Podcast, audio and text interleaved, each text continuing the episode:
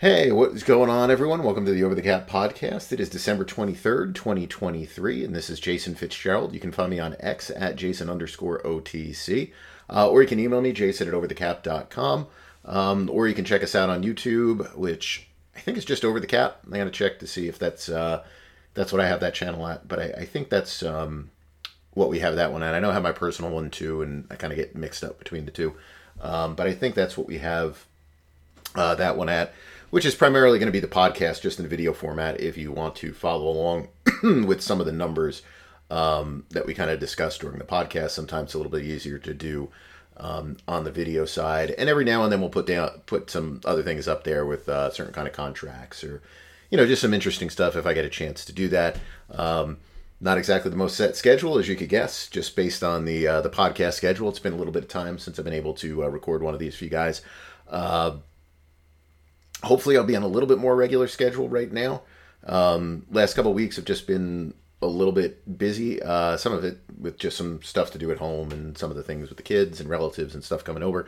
Uh, but we also, I've picked up a couple different little projects here and there, um, football related kind of stuff that has kind of been on a little bit of a time crunch. So I've been finishing those up and more stuff might pop up, I, I guess, when it comes to that. But um, I should get a little bit more free time. I think with uh, with that kind of stuff, kind of finishing up, and certainly that'll finish up um, first second week of the new year. So you know, by that point in time, when everyone is really looking forward to free agency, we can kind of dive into some stuff there. Uh, as usual, I am joined by Nellie the Bunny. Nellie, anything? Nellie looks like she's asleep, so uh, I don't think we have anything from Nellie at the moment.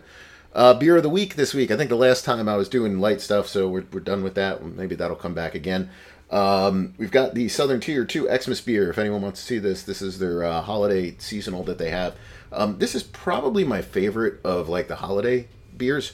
Um, bought this a couple of years ago. Didn't think I was going to like it. I was like, ah, I'll just try it out and see. And I loved it. And it's one of these. I look forward to it every year. Uh, the negative is it always seems to be in pretty pretty limited supply, so it's not something that I can find a lot. So a lot of times it just kind of you know, I, I, don't get it during the season. So whenever I see it, I'll usually pick it up. And that's what happened with this. Um, you know, I actually picked this up a couple of weeks ago.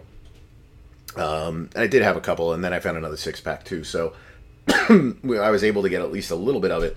Uh, but usually this one's in short supply. But I think this is a favorite of mine. Um, there was one drink that I had last year at Epcot when we went down there for um, Christmas and New Year's that was really good too. I forget what that one exactly was. I don't remember if that was from I, I, I, actually can't remember uh, which brewery that was uh, that was from, but that that was really good too. Um, so anyway, so that's what we're uh, going with tonight uh, for this podcast. We'll see how long this podcast goes on for. Um, probably not too long. Uh, I don't think too many questions. You know, I know I put it on Twitter. It was kind of a last second thing that I even decided to do it. Um, I didn't really feel like watching the football games, so I know people are watching those tonight, and so that's uh, going to take up most people's thoughts, I, I think, on this. So, um, you know, since uh, I'm sure some people don't make it to the end, I'll just wish everybody a happy holiday season, a Merry Christmas, and hopefully I'll do something next year before New Year's. But if not, we'll get a, a little Happy New Year's in there as well to uh, everybody. So I think the first thing that I really wanted to look at here was just salary cap updates for 2024. So um, this was an article that I published uh, just a couple days ago. I, I, think it was Friday, so just yesterday actually, where I started to tweet out numbers based on um, you know salary cap for next year, and the comments you get back from some of the stuff is weird. I should pop it up on Twitter and you know just see where people get upset when you mention like the Saints. It's like, oh, you say this every year that they're in trouble. Well, every year they are in trouble. Um, you know, everybody gets under the cap. It's not like nobody gets under it. We we map out the ways for them to do it it's just that you, look at, you know, if there's a bleakness scale, it's like they broke the bleakness scale this year. But anyway, you know, people come up and like, well, why don't the numbers match the website? Other people will bring up things like, oh, this is where where he's getting the numbers from. They don't match. It's like it's my website. They're my numbers. They match. If you read the, the tweets themselves or the posts, whatever they're called nowadays, um, if you look at it, what we're doing is we're taking the roster and we're bringing it to 51 players. You know, right now there's certain teams that have 38 players, there's certain teams that might have 48 players. It's not an even playing field. We have 51 players that count towards the salary cap. almost every single team in the league will get to 51 players uh, within a week. Uh, yeah, probably within about a week of the season ending. Um, as soon as their season ends, typically what they do is they take all the players that are on the practice squad and they'll sign those players to what are called futures deals. And typically they're for the minimum salary. So, for the sake of argument, what I do is I take every player and we bring them up to 51 and we just put in the minimum salary, which for next year is seven hundred ninety-five thousand dollars. So you know those numbers are pretty big. They add up very quickly because the minimum salaries for uh, players in the league just keeps going up and up and up and up. You know, it's a lot different than um, than before when you you were looking at stuff that was probably about um, you know four hundred and twenty thousand dollars for the minimum salary. So, you know, you, you factor those all in. Now, some teams don't get to 51. Like a team like the Saints this offseason won't. When the Falcons were at their worst, the Falcons didn't get to 51. The Falcons had to basically keep their roster low until the summer. Um, you know, when they when they could start to make some moves. Um, they, they were able to keep those to keep that down, but it, it's all cap related issues. But eventually, you're going to get to 51.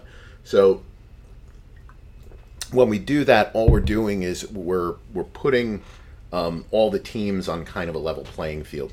So that was really the first thing that we looked at here. And if you look at this table, um, that's really where we, we come up with what's called projected cap space uh, for each team. So you see, I don't have these in order here. They're, they're by overall cap potential, which I'll talk about in a minute. Um, you know, but you can see like the Commanders at 74 million, the Patriots at 70, the Titans at 75, 6. And, you know, that that's a different number um, than what you're going to see on the website. And, you know, again, the reason for that is that 51 player thing. Um, you know, let me just, I can pull it up. Let me see if it'll open up easy enough. And I'll pull up the regular salary cap charts. Um, you know, 2024, you can see the commanders have 81 million, only 42 players. So that's where we get our differential that drops from 81.7 million to what I say the commanders were 74.5, 74.6 um, you know that's where we get that differential. And that's that's where those numbers come from and why those numbers are different um, with where we look at them. Now i think i mentioned this in the last podcast that we dropped the numbers down to 242 million um, on the salary cap. I've been told by a lot of people that it was going to be way lower than my original expectations. I don't know how that could be um, it means to me that looks like the, the NFL is really slowly bringing along the uh, TV money. Um, and maybe there's a, just some lingering COVID stuff that's still out there. Uh, and so what they're doing is they're preventing a spike. I read somewhere, was it Rapoport? I, I don't even remember who it was. They claimed the union didn't want a big spike because all the all the players would only get money and eat. Like that just doesn't even make sense. I, I don't even know who said it if that's what the union said, that doesn't even make sense. Um, if you get a big spike in the cap and you get players that make a bunch of money, you know, just you know, I'll just throw a name out there. Uh, you know, he's coming off injury, so it's not going to happen. But let's just say because the salary cap rose so much, someone gave Kirk Cousins sixty million dollars to play football next year. Don't you think that even though the cap growth would slow down after that to say 20 million a year, 15 million a year instead of the one year jump at 30 million, that the next quarterback, whoever is up, um, Dak Prescott, would look at Kirk Cousins at 60 million and be like, um, I should be getting about 68, 70. Like it helps everybody. It has nothing to do with the cap jumping and being like, oh, well, it's only this group of free agents that's going to be ben- that's going to benefit from it. Like if that really came from the union as a honest reason for what they're hoping for with uh, the way the cap comes in and saying, well, we want those numbers to kind of be massaged so everybody, you know, can kind of benefit equally over time. Like that, that's stupid. You know, the, the biggest benefits that have ever come to the players, which is why the NFL changed this, and I know I'm getting way off topic here, but um, the biggest changes that ever came really were those couple of years in those early early CBAs when it was still a little bit wild west with the way that they were doing stuff and you were having to negotiate a new CBA every couple of years. It was in the year that the new CBA was negotiated usually the salary cap jumped a lot. And the big one was the change from 2005 to 2006 if i remember right. If it wasn't 5 to 6 it was 6 to 7 uh, but i think it was 2005 to 2006 it was because they changed the formula. The owners opted out of that deal so quickly um, because of that. But the big jump was that one year. After that, it was basically steady. You know, we got steady increases after that of, at the time, maybe it was $7 million a year. But that 2005 to 2006 jump, and I'm too lazy to look it up, but let's say it was $15 million or $20 million, which was gigantic at that time. Just absolutely gigantic. And those players benefited from it, and so did everybody else. Because you couldn't negotiate contracts with the players where it was like, well, yeah, we paid these guys this. Well, that's because the salary cap grew so much. Now it's not really growing that much, so that market doesn't count. Like that that's just nonsense. You want the cap to be as high as possible. And if it jumps all up in one year and then it levels out, so be it. You know, you, the damage has already been done to the market, which impacts every single team. So, anyway, back to this. Um, you know, the, the other comments that you get about the salary cap situations for all these teams, um, you you get the comments about, oh well, you're not including the fact that this guy is released and this guy is released. Look, I'm putting together a post on Twitter, all right, or on X, right, or I'm putting together even even just a post on the website. I'm not going to sit there and go through 32 teams and make my determinations as to what's going to happen. Now, Nick did something like that a little while ago where he started looking at some, you know, likely players who are going to get cut. And there's different ways that we can and can't do that. But, you know, you're, you're just trying to paint the picture of this is where they're at. So let's see where you go from here. So, what I wanted to do with this post that I put up on OTC and what I'll talk about here is flexibility the teams have. And you basically have two avenues for flexibility. There is a third, but the main two avenues are releasing players, restructuring contracts for cap relief. The other one is extensions. Um, mainly mainly for where, we're talking about extensions, that's getting into players that have void years on their contracts. Um, you know, like Tom Brady, for example, the other year, uh, you know, when his contract voided out, it left Tampa Bay with like a $30 million cap charge. Had they extended him, they would have lowered that number significantly because they would have been adding a season on and they would have been deferring that dead money from accelerating, um, you know, into the current league year. So, you know, that that's that's that one other avenue, but I didn't really want to touch that. That really only applies to a handful of players, handful of teams. Um, and I think that that's getting a little too deep in the weeds with it. So the first thing that I wanted to look at was what can you save by releasing players. So basically, what I did is I went through every single team, calculated the dead money for those players, what it would cost, what that number was relative to their salary cap, and if the players saved at least a million dollars in net cap space, meaning remember when we cut them, we got to keep our roster at 51. So if I cut this player and he saves a million dollars, I say, okay, great, he saves a million dollars. I got to replace him with someone that's making 795. So the net savings there, you know, are very small. It's only like $200,000. So I would say, oh, all right, we're not going to count that guy. So $1 million in net savings is what we're looking at. And you can see the team that's going to have the most flexibility with cutting players is the Chargers. Um, so say if you see, if you're following along on YouTube, you can see it. Uh, if not, just take my word for it. Um, if they have nine players that have at least a million dollars in savings, if they cut them, that would add up to about $102 million in salary cap savings. Uh, the Steelers are number two. They're at 95.4. Uh, for the Steelers, this is mainly because they don't do paragraph five salary guarantees, so they don't have to worry about guarantees. Um, they do big signing bonuses, obviously, but uh, you know a lot of those are running towards the end because the Steelers hold on to some players for a pretty long time. So they do have flexibility to release. Denver has uh, about $67 million they could create um, if they released everybody. That includes, uh, that might not, uh, does it include Wilson? Uh, off top of my head, I can't remember if that includes Wilson or not. Um, I don't think so. I don't think they save anything with his release. Um, you know, so they, they could really turn their roster over if they wanted to. Seattle, that's another team that could turn the roster over. Now, in Denver's case, um, Denver's reason that they can turn the roster over is they kind of went on more of a spending spree a couple of years ago, and now they they did some deals this year too, but those deals that predated Payton are kind of running out on the guarantees. So at this point, you're just at the prorated money, and they do a pretty good job, I think, with the way they manage their cap and the, the way that they manage their contracts. You can argue about some of those guarantees and obviously the Wilson deal, but um, you know the, the way that they actually manage everything is actually pretty solid. Seattle, Seattle doesn't do future guarantees. People don't really pay attention to that. Seattle does injury only guarantees beyond the first year, but they vest. And their vesting dates always come in February.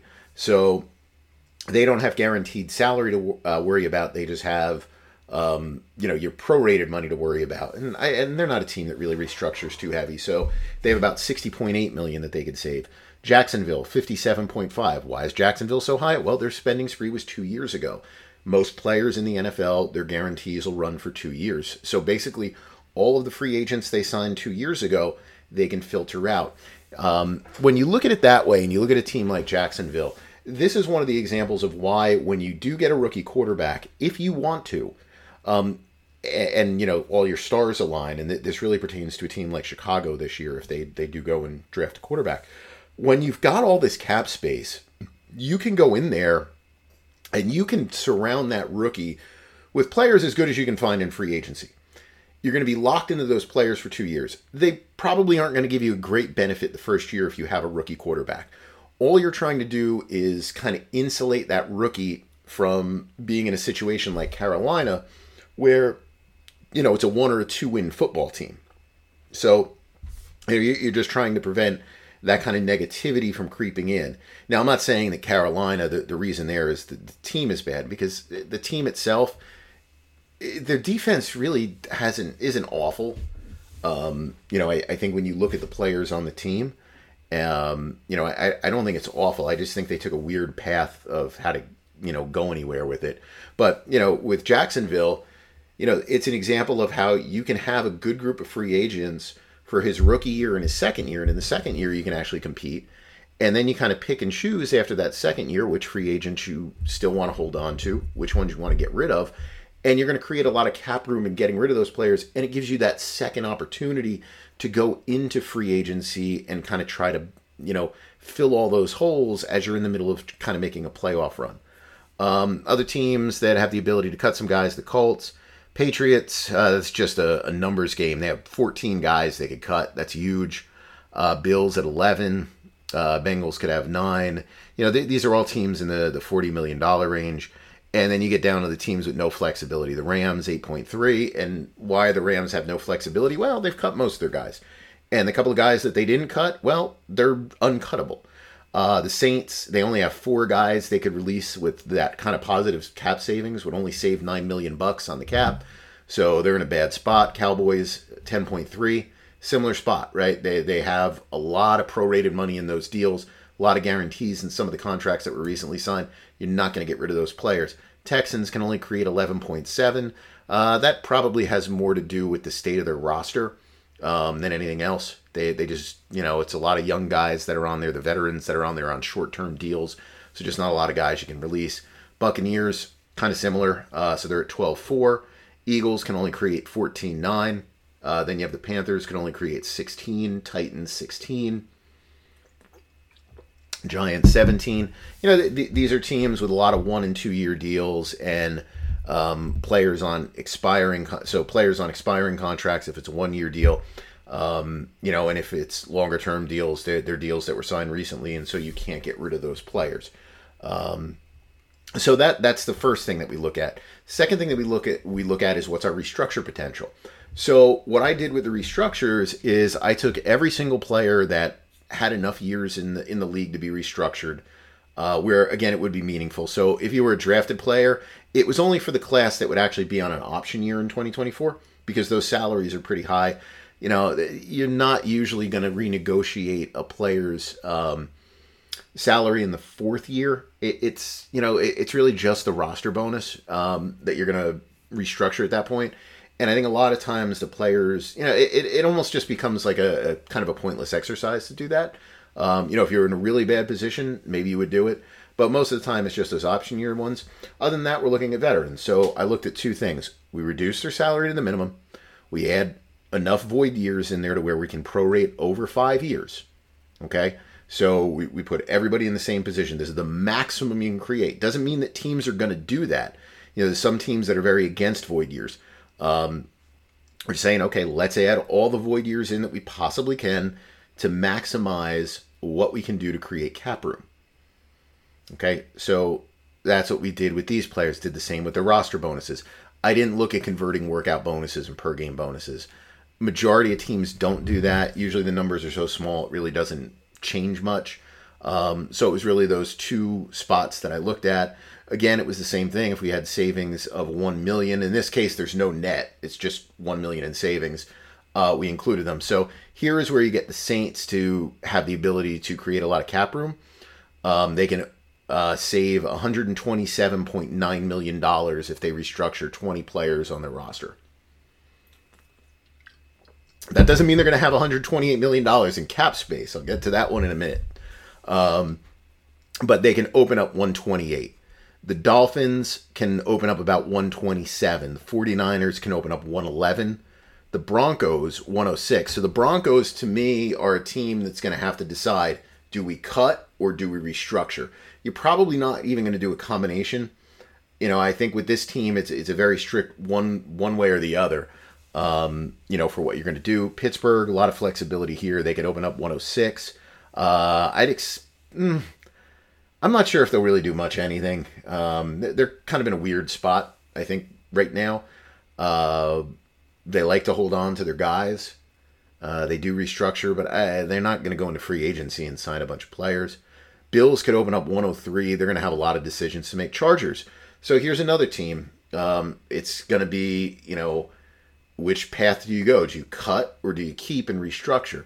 Um, you know, you can create up to 103 million through restructures. Now, this overlaps a lot of their guys that you could uh, cut that give you all those cap savings. So, you know, they they have to make that decision. Which route are they going to go? Dallas, uh, they can open up 90.7 million dollars. So, here you go through these teams, and then you go to the teams that don't have a lot of flexibility. The Eagles, they can only open up about 30. Why are the Eagles so low on this list? Um, the reason the Eagles are so low is because the Eagles have done their restructures already.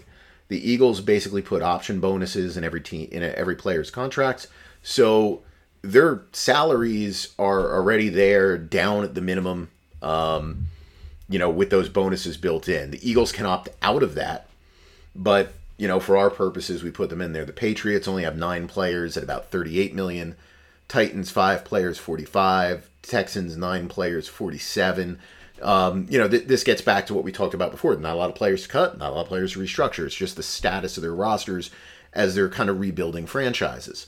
Um, Washington at 53 because they don't really have that infrastructure of players that are there. So when you come down to the last table, if you're uh, watching on YouTube or if you just want to go to the website and you just check out the article there I'm sure before the games tomorrow, if I have time, uh, I'm not exactly sure what my morning schedule is looking like. Uh, but if I have time, I'll probably post. Uh, I'll definitely post a link to the article again. Um, but you know, I'll put some of these things in, in format on Twitter. But what I did is I, I looked at the three scenarios for the teams. So here we have at the top the Colts. Uh, the projected cap space, as is, is 66.1 million. Oh, and I, I forgot to mention before uh, that does include the estimated carryover at the moment. Uh, people were asking about that. It does include it. If they cut those all those players that we mentioned, uh, they would have about 119.8 million in cap room. If they didn't cut anybody, but they did all the restructures that were listed up there, they would have 132.5 million in cap room.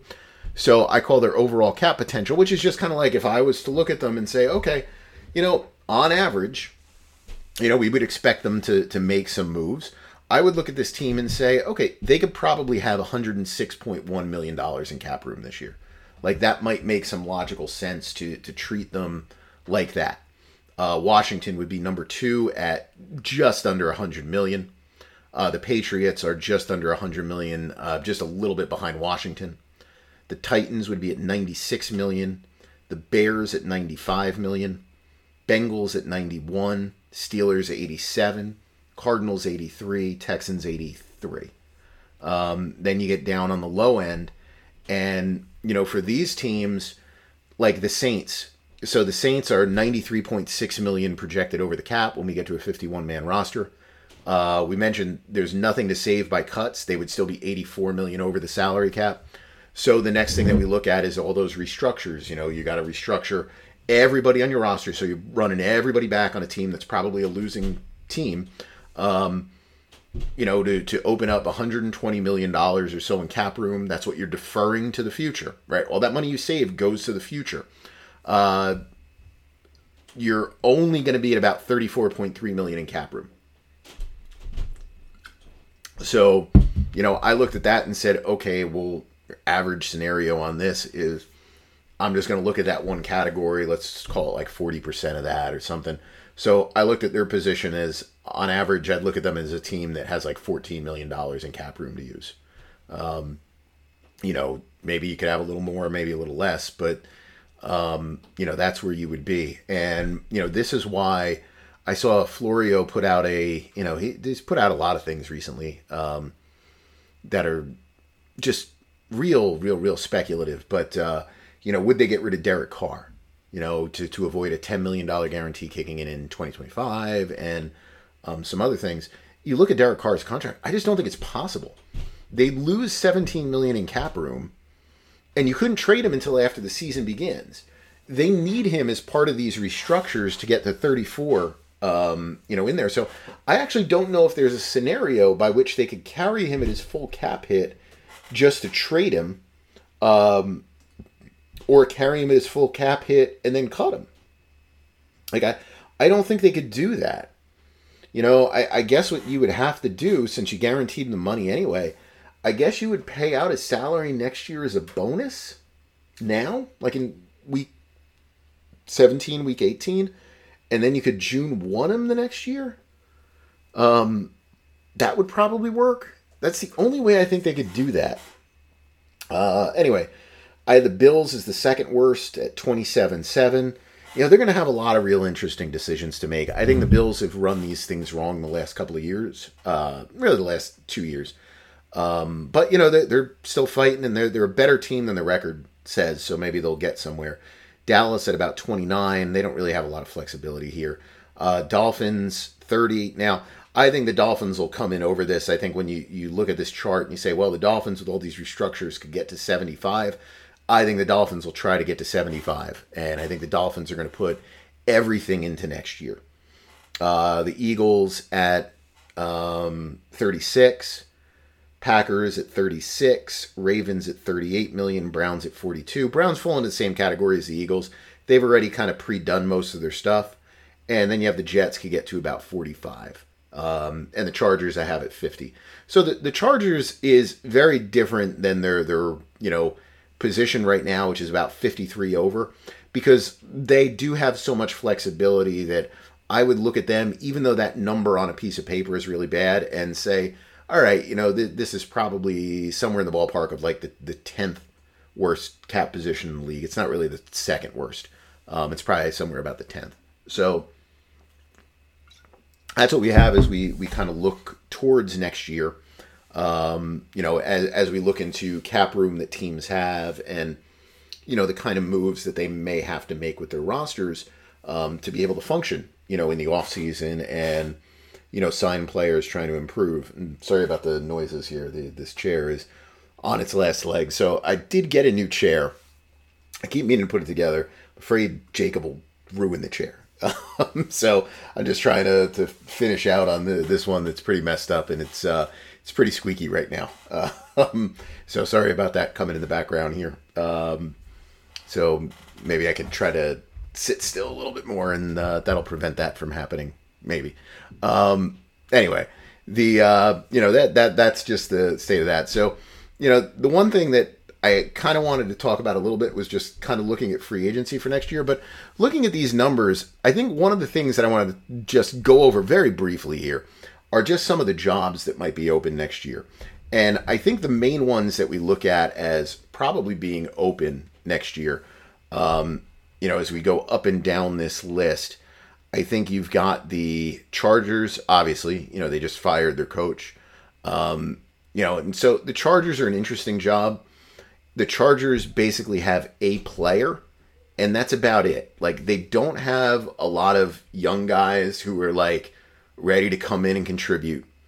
Uh, they've maybe made a couple too many trades. They've definitely put um, too much into this roster uh, financially. Uh, they've put in way too much into this specific season.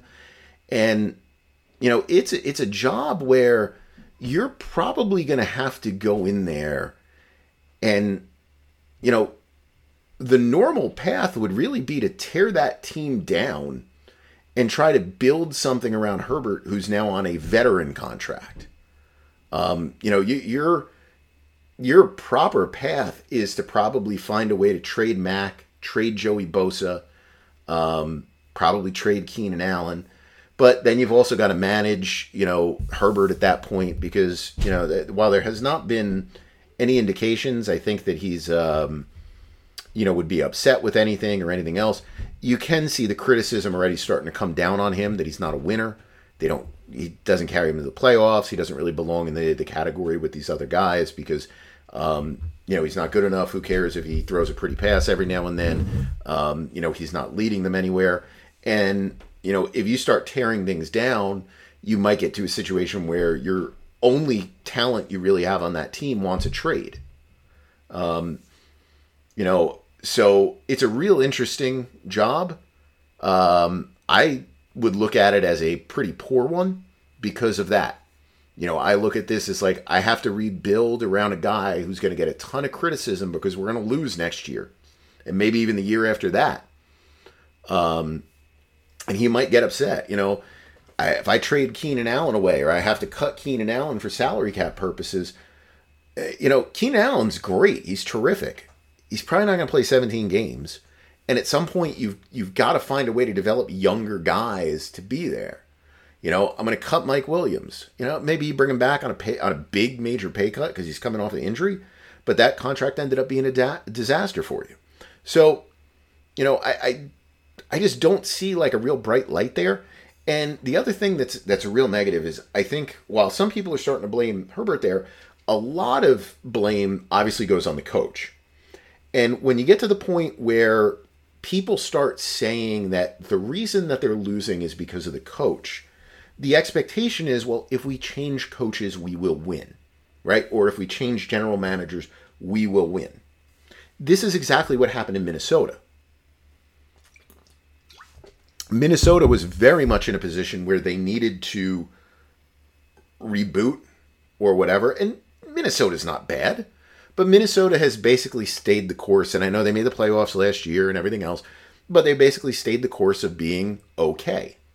And I am sure that general manager went into that with the expectation originally, or maybe a thought like, well, you know, if it was up to me, I'd probably want to re- restart this whole thing, you know, and start this process of, you know, moving on from certain guys and building around, um, you know, a couple of these young players we have and everything else.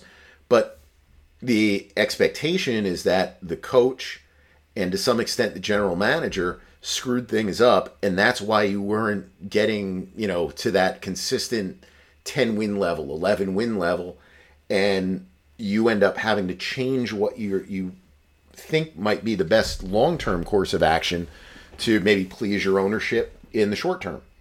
Um, you know and i think the chargers could be in that situation where you know, it's almost like you're going to be tasked with win now. And it's like, man, I've got these guys in their 30s with salary cap hits of like $35 million. I've got pass rusher who can't stay healthy. I've got, you know, wide receiver that doesn't stay healthy. I've got another wide receiver, you know, who might be breaking down.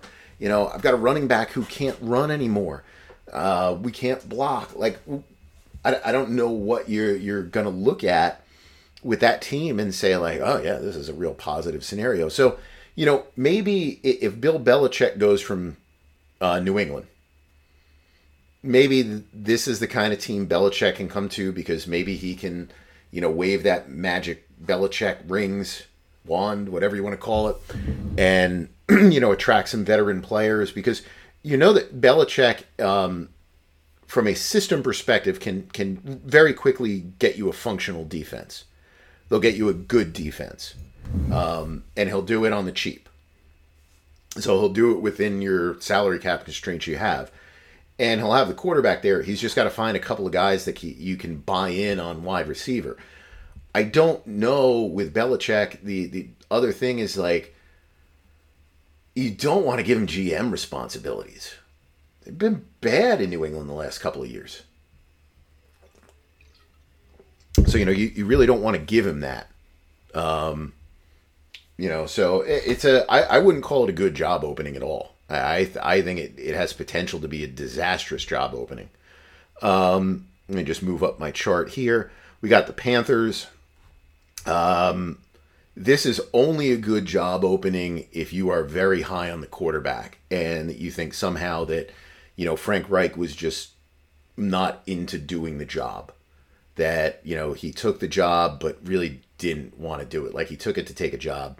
Um, that's the only way that you would look at this as a positive. This is a team that doesn't have draft picks, right? You've you've traded away your number one this year to Chicago.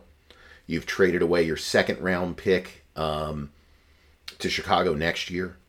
You um, you don't have a great cap situation. Now you're out of the disaster salary cap hole, but you're not in a great cap situation. You're like where Houston's been the last couple of years. Like you, you've got yourself probably thirty million dollars, forty million dollars. I have them here at sixty if they really went all crazy with the restructures and stuff like that.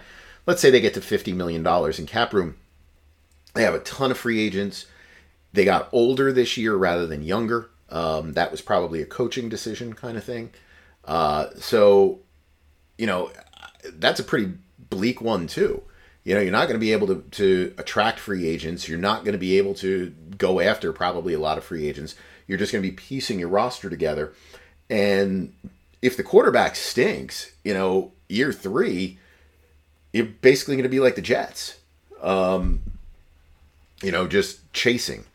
So you know, I, I don't think that's a that's a good one either. Um, you know, unless the, unless you really like the quarterback, uh, you've got Atlanta. Um, Atlanta might open up. Atlanta, it's just they've done a, poor job, I think, with the the way they've approached the draft. Um, they've done a poor job with having the quarterback. I think the, I think the coach needs a somewhat functional quarterback there. The way Detroit has a Jared Goff, he needs his version of Jared Goff um, to have a chance to be successful. I don't know if they're going to move on from him or not. Um, that, it's an interesting job opening if it opens up. They do have some talented guys. Um, I, I, think the bloom is off on a couple of them, but they do have some talented players. They have good ownership, owners willing to spend. Um, that that won't be an intriguing job, I think, if it opened. You've got the Raiders. Um, so, you know, the Raiders, it's a team that has really no building blocks. You know, I, I don't consider Maxx Crosby, who's arguably the best defensive player in the league, I don't really consider that a building block. Um, you know, that that's not really what you kind of build around. Um, they don't have a. It's not like they have a great unit, and he's making it, you know, that much better. Um, you know, and it, it's you know he's just a really good player on a bad football team. Um, you know, the Raiders. You've got a lot of salary cap space. You have an owner who's cheap. You know that that's a negative, but you do have a lot of salary cap space. Um, you know, your draft is maybe okay, but it's not a position to get a quarterback. You don't have a quarterback. You got too many old football players. You're going to see what you can get for Davante Adams. Um, you know, you'll move on from some other guys. I, I they cycled through coaches very quickly there. Um, that's not a good one either. Uh, and you know they, they may just uh, have Pierce and um, you know all those guys. They, they may just promote them and have them stick around. Steelers, they are what they are. Um, I don't know if Tomlin will go. He's a good coach. I don't know if he's right for Pittsburgh right now. I think the league has passed him by. Uh, I think similar to Belichick, I think if you put him in the right situation, um, he's going to win. You know, and to be honest, you know, getting to nine wins with a team like Pittsburgh this year is almost like a miracle. Um, but you know, I, I don't think that I, I, don't think he's in a position where he's ever going to take a team to like that next step. Uh, you know, unless they have that that kind of infrastructure in place. Um, you know, now they might have that in the with the Chargers as well. Um, you know, I, I think the thing with the Chargers is that you know if if you had the team this year, or the team they probably more the team they had last year. A coach like Tomlin probably would have gotten pretty far with them. You know, he's not going to have those stupid games that they they completely blow where they do something dumb and then they, you know, they, it comes back to bite them. He's not going to do that. Like you're going to be favored, you're going to win. Um, you know, is he going to upset the teams? Maybe not. But you know, you're favored to win, you're probably going to win and at least at a regular season level, you're going to get pretty far. You're going to get past a wild card game, um, might even get past a divisional game. You know, anything can happen, right? Um, you know, and if you bring in the right talent, that's going to get you to the next level. I don't know if he's going to, if he can, kind of do the stuff on defense that um, Bill can, because in Belichick's case, Belichick can do it with like a mercenary team, a team of cheap mercenaries. Um, Tomlin is more like a developmental, right? He he been in Pittsburgh where the players are there for four. You draft a guy, he's going to be there for probably four years. You know, you sign a guy as a free agent. I know they're not a big free agent team, but you sign him to a contract for three years, he's probably going to be there two or three. So he has time to kind of mold a team, you know, to bring a team together. Um, you know, does a pretty good job managing all the different personalities and stuff. And I know there's been some ups and downs with Pickens there, um, but you know, I think that'll be interesting. Uh, in terms of a job, I mean, it's a great job because you got a lot of stability. You know, Pittsburgh's not going to turn around and fire you in two years. Um, but you know, you, are replacing someone who should be considered like a legendary coach. Um, he's had a great run that's there. They always win. Um, and that might change when you bring in someone new. You know, you bring in someone new there, they're going to have the potential to do better they're also going to have a much higher potential to probably be significantly worse. Um, Chicago, I don't know if that one's going to open up. That's a that's a good job opening if it does, but they have to make a decision at that quarterback thing, and I think they'd be insane to um, keep Justin Fields over draft pick.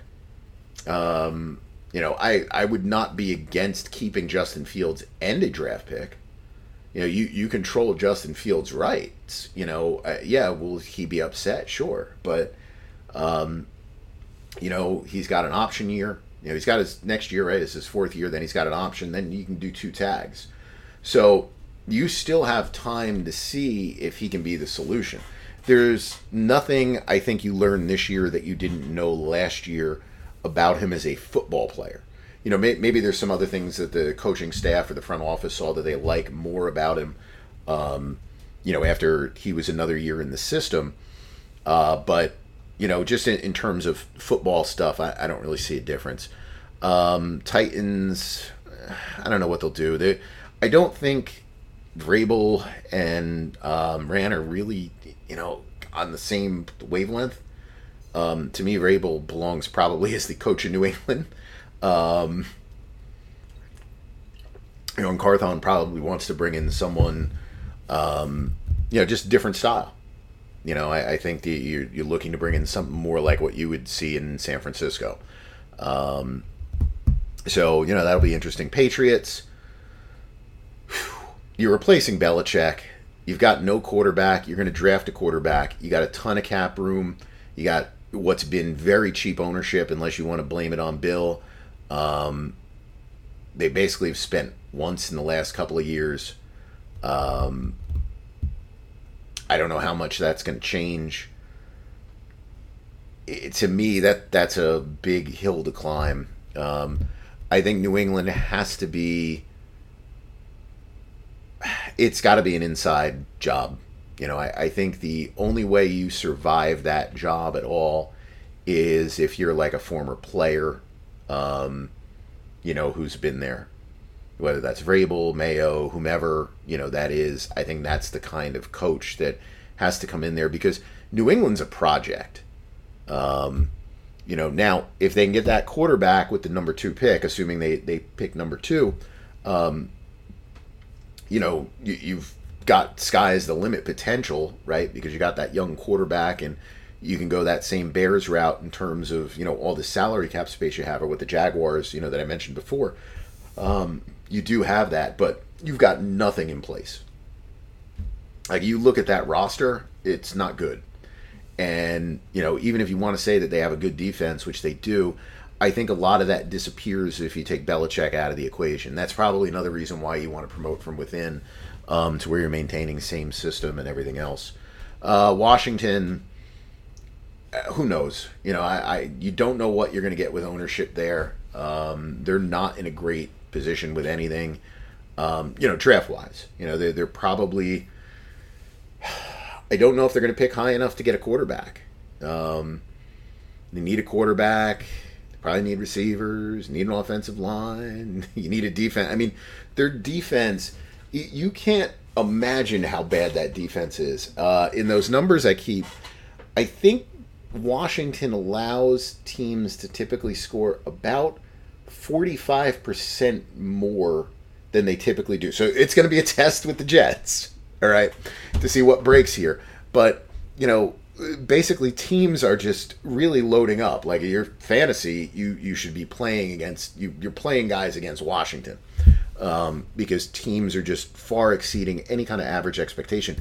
The next worst team allows teams to score about 23% more. So that shows you how bad Washington has been um, with pretty much everything. So, you know, those are the uh, those are the jobs that are going to open up here. So, um, you know, the next thing I think I want to look at here. Let me pull this up. I pulled these here. So, this is going over uh, just a, a, little bit of a preview for free agency next year. Um, where basically what, what I wanted to do uh, is take a look at our valuations that we have for the players. Um, so this is just a main list of this is all the free agents for next year. I'm sorry, I have this filtered to edge players. Let me just pull up all the positions. Um, I have these sorted from lowest to highest on the value. So the OTC valuation is not a free agent valuation. Always tried to say that it's not. It's an attempt to basically look at all the contracts that are in the league. This, this was during a period of time, all right, and I've adjusted um, through the years to to kind of try to make it fit where the markets go.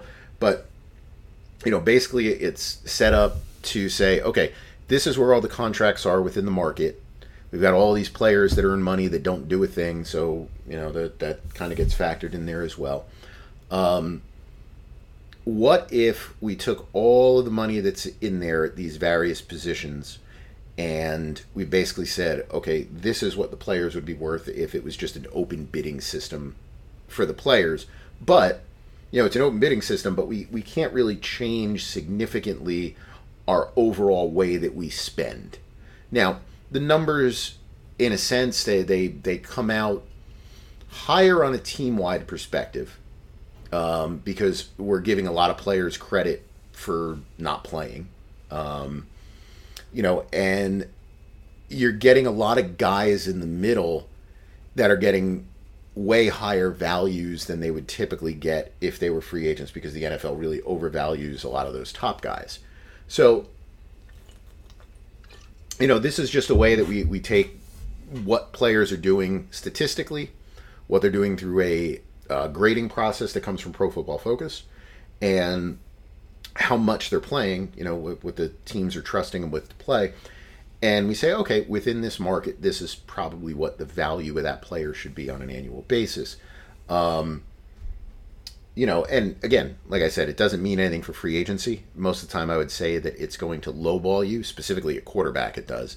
Um, but, you know, it, it give some context, I think, as to um, teams that are playing well, teams that aren't playing well. Um, you know, Troy put a graph up the other day. Um, let me see if I can find it. Let's see. Let's see if I can find it.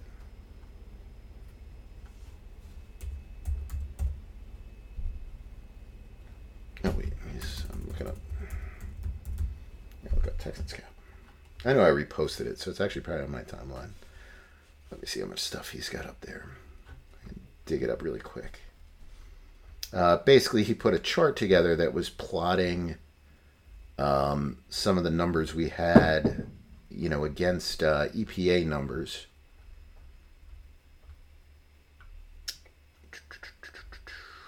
Let's see. As I try to dig it up here, I've done this with records. There's, you know, they, they work out relatively well with it. Um, I think this is it. So I'll just pull up here. This is, um, what is this one here? Okay, so this is uh, defensive players and the team's defensive EPA, I believe. Um, so you know, if you see it, you can see it's a, it's a pretty reasonable cluster around there. Um, you know, with the productivity that you you have on here, and the other one that he has was offense. This one is probably a little bit um, a little bit more in line with what you see with EPA. Now, I think the reason for this, my guess, because I know I've done studies before on uh, records, I've done studies before on um, correlation with EPA and just some other different kind of statistics. And I think what it boils down to is the quarterback just plays a massive role in what the offense can and can't do. And a lot of your value um, that's coming through evaluation on offense specifically is really going to be driven by the quarterback. So I think if you have that, the numbers should be reasonable. And it, and I think uh, you know Troy's got a line that uh, runs through here. Um, you know if you want to see the graph, and you know, some of these teams, like Arizona, for example, I have a feeling that um, uh, Dobbs' numbers there, you know, you don't get included in Arizona because I've moved him to Minnesota. So Minnesota's number on the value would actually come down for quarterback. Arizona's would come up, and the, those are two of the bigger, you know, kind of outliers I think that are there. Um, you know, there's a couple others too, but you know, I, I think when you look at it, you know that's what you get. With the the defense is going to be a little bit more random because I, I think with the defense you get into you know what positions bring value to the overall play of the defense. And i think that's one of the difficult things right? That the the defense is not really relying on one person. This is why i get into that you know when i, I mentioned about crosby with the raiders and say it's not really a building block because it's like one guy and it's not like he's you know 22 years old like a micah parsons or something um, you know, he's a couple years in the league. It's not like he's gotten, you know, it's not like he's old. Um, you know, but you, you, look at a lot of the guys, I think defensively, and what you, you have are defenses, I think, really get exposed by weak links. I don't think offenses get exposed as much by weak links unless the weak link is the quarterback. Um, there may be some situations where they do. Like if you have like a terrible group of wide receivers, you know that that's going to hurt you right? If you have, um, you know, a team that's just four Kadarius Toneys, that that's probably going to be a problem. Um, you know, despite how good your quarterback might be. So I, I think you do have that that comes into play. Um, you know, maybe on offense, but on defense, it, it's weak link kind of stuff. You know, it's like uh, last week. Now the Jets have a great secondary. All right, I'm not, I'm not complaining about Jets secondary, but just to bring up a, a play um, you know, that existed in there where, you know, you, you basically had Jaylen Waddle go off in that game. And Sauce Gardner, I don't even think got targeted. But DJ Reed got brutalized by Jaylen Waddle, right? He he basically was behind him by like three steps on that big touchdown. Um, I'm assuming he gave up some of the other passing plays to him, but if not, it doesn't matter. Somebody else did. And the point on that is that Miami was able to move the ball with ease. Why? Because even though you have a great player in Sauce Gardner, you had weak, links everywhere else on that defense. And, you know, you could get a lot of value from individual players. Um, you know, let, let's say you had a team um, that has a, a Sauce Gardner type corner and at the same time has a Aaron Donald type pass rusher, you know, something like that still, they're only going to impact so many plays. Like Sauce Gardner is going to impact the six or seven plays you normally would target that wide receiver on. Now that that's a lot. That's that's an important part of the game. Um, but you know, it's probably like six plays. And you know, because you typically spread the ball around anyway, so you know you, you just have to spread around a little bit more um, because you're playing against Sauce Gardner. And some of that times too, you know, you can move away from him because of the style defense Jets play. You can move the guy to the other side of the field. He's probably not traveling with him. Blah blah blah blah blah. You know, all that kind of stuff. And you know, your Aaron Donald, he's gonna he's gonna get a lot of pressures, right? But you're not going to pressure the quarterback every single play. And even when you do pressure the quarterback, he's still probably going to complete 30 or 40% of those passes. So it's way down from where he would be normally. Um, but you still occasionally you're going to get some positive plays on those pressures. And the other plays, it's just like, well, you know, you're relying on other guys. And if you don't have other guys that can do that, um, you know, you may have these couple of players who, you know, are high up there and you may have players that maybe are highly ranked that don't really play important positions, like a linebacker or something like that. So they boost the value of your team. Uh, but the defensive performance sometimes isn't going to match that, I think, as much because, again, I think it's a weak link system. Um, and when teams target those weak links, they exploit you, and sometimes they can, you know, kind of beat up on you, even though you have good individual players. Um, you know, on a defense. Um, you know, so I, I think that that's just one of the reasons why, um, you know, I, I think I mentioned that um, a little bit when you, you look at these things. But anyway, back to uh, these charts here. Let me just pull that up. So I just wanted to get a look at this, and you know, people have been asking a lot. You know, well, what are the positions of strength in free agency? And this at least gives us, I think, a good idea, with the exception of you know, you have some players that are you know, low low here. I'd have to look through to see who, um, you know, who have been hurt. You know, that might be good players. You know, you you'll see someone here. Um, no one's jumping off the page at me here, but you know, you, you might see somebody who's like a name player that's just been hurt all year. And you know, because of that, his value is like eight hundred thousand. Like you know, if Aaron Rodgers was a free agent, for example, Aaron Rodgers' value on OTC is probably like one point three million. Um, you know that that's like the value of a couple of snaps basically at quarterback. Um, you know, fact that he played is worth a million dollars or eight hundred thousand dollars. Obviously, he would be worth a ton more than that as a free agent. So, you know, there, there are some players that are going to fall through the cracks because they've been hurt. Um, but again, I, I think this will give you a pretty decent idea as to what might be the good positions and what might not be the good positions. So uh, let's talk about that a little bit, and then we'll get into the couple of questions that I think we got.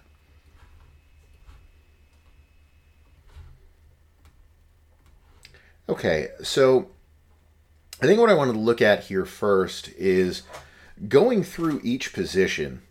And what I did was I calculated the average that we had uh, for the top play, uh, top five players, top six through 10, 11 through 15, and 16 through 20. Um, so if we look at the values, the average for the edge is 22.7 million. So that's a pretty good group of players, um, or at least it's very top heavy with one or two guys. Uh, quarterback 19.4, which is, you know, on the, it's actually probably for free agents on the high end for quarterbacks, but you know, when you think of where quarterbacks are, I'm not, I'm not pegging these to where the, the average of like the, the market would be. You know, that's that's not great, right? Because our, our average for a higher level quarterback is probably a starting point of like forty million dollars. So you know we're, we're, half of that, whereas our edge rushers more or less are around thirty million. So twenty-two to thirty, that's pretty good. Corner, you know, our top markets at twenty. We have our average top five at fourteen point eight, pretty solid. Interior D line fourteen seven, wide receivers fourteen four, safeties 12-4 um, you know that that's pretty good compared to where the market is and that that's typical for safeties now safety this is a position where the valuation probably actually overshoots the market because there's so many safeties. Um, guys typically don't get paid that should. Um, so you get a lot of value i think in those positions. Um, sorry my camera's giving me some issues here. Let's see if we can fix that. Yeah good enough. Um, linebacker 11-3 Left tackle 8.9, that's pretty bad. Uh, guard 7.8, that's not good. Running back 7.7, that's actually fine for the position. Right tackle 6.8, that's terrible. Tight end 6.5 is what it is. Center 5.5. Centers aren't a thing. So my first inclination when looking at this is if I need offensive line help, um, you know, my sad Jets, uh, not a good year um, from the looks of it. You know, you might be looking trade market more than anything else. Um, but there's other positions where you can probably improve. Um, but you know the that's going to be a little bit trickier. You know, this might be one, and we'll get into the individual players in a minute. Um, these might be positions where you are kind of pigeonholed into one person.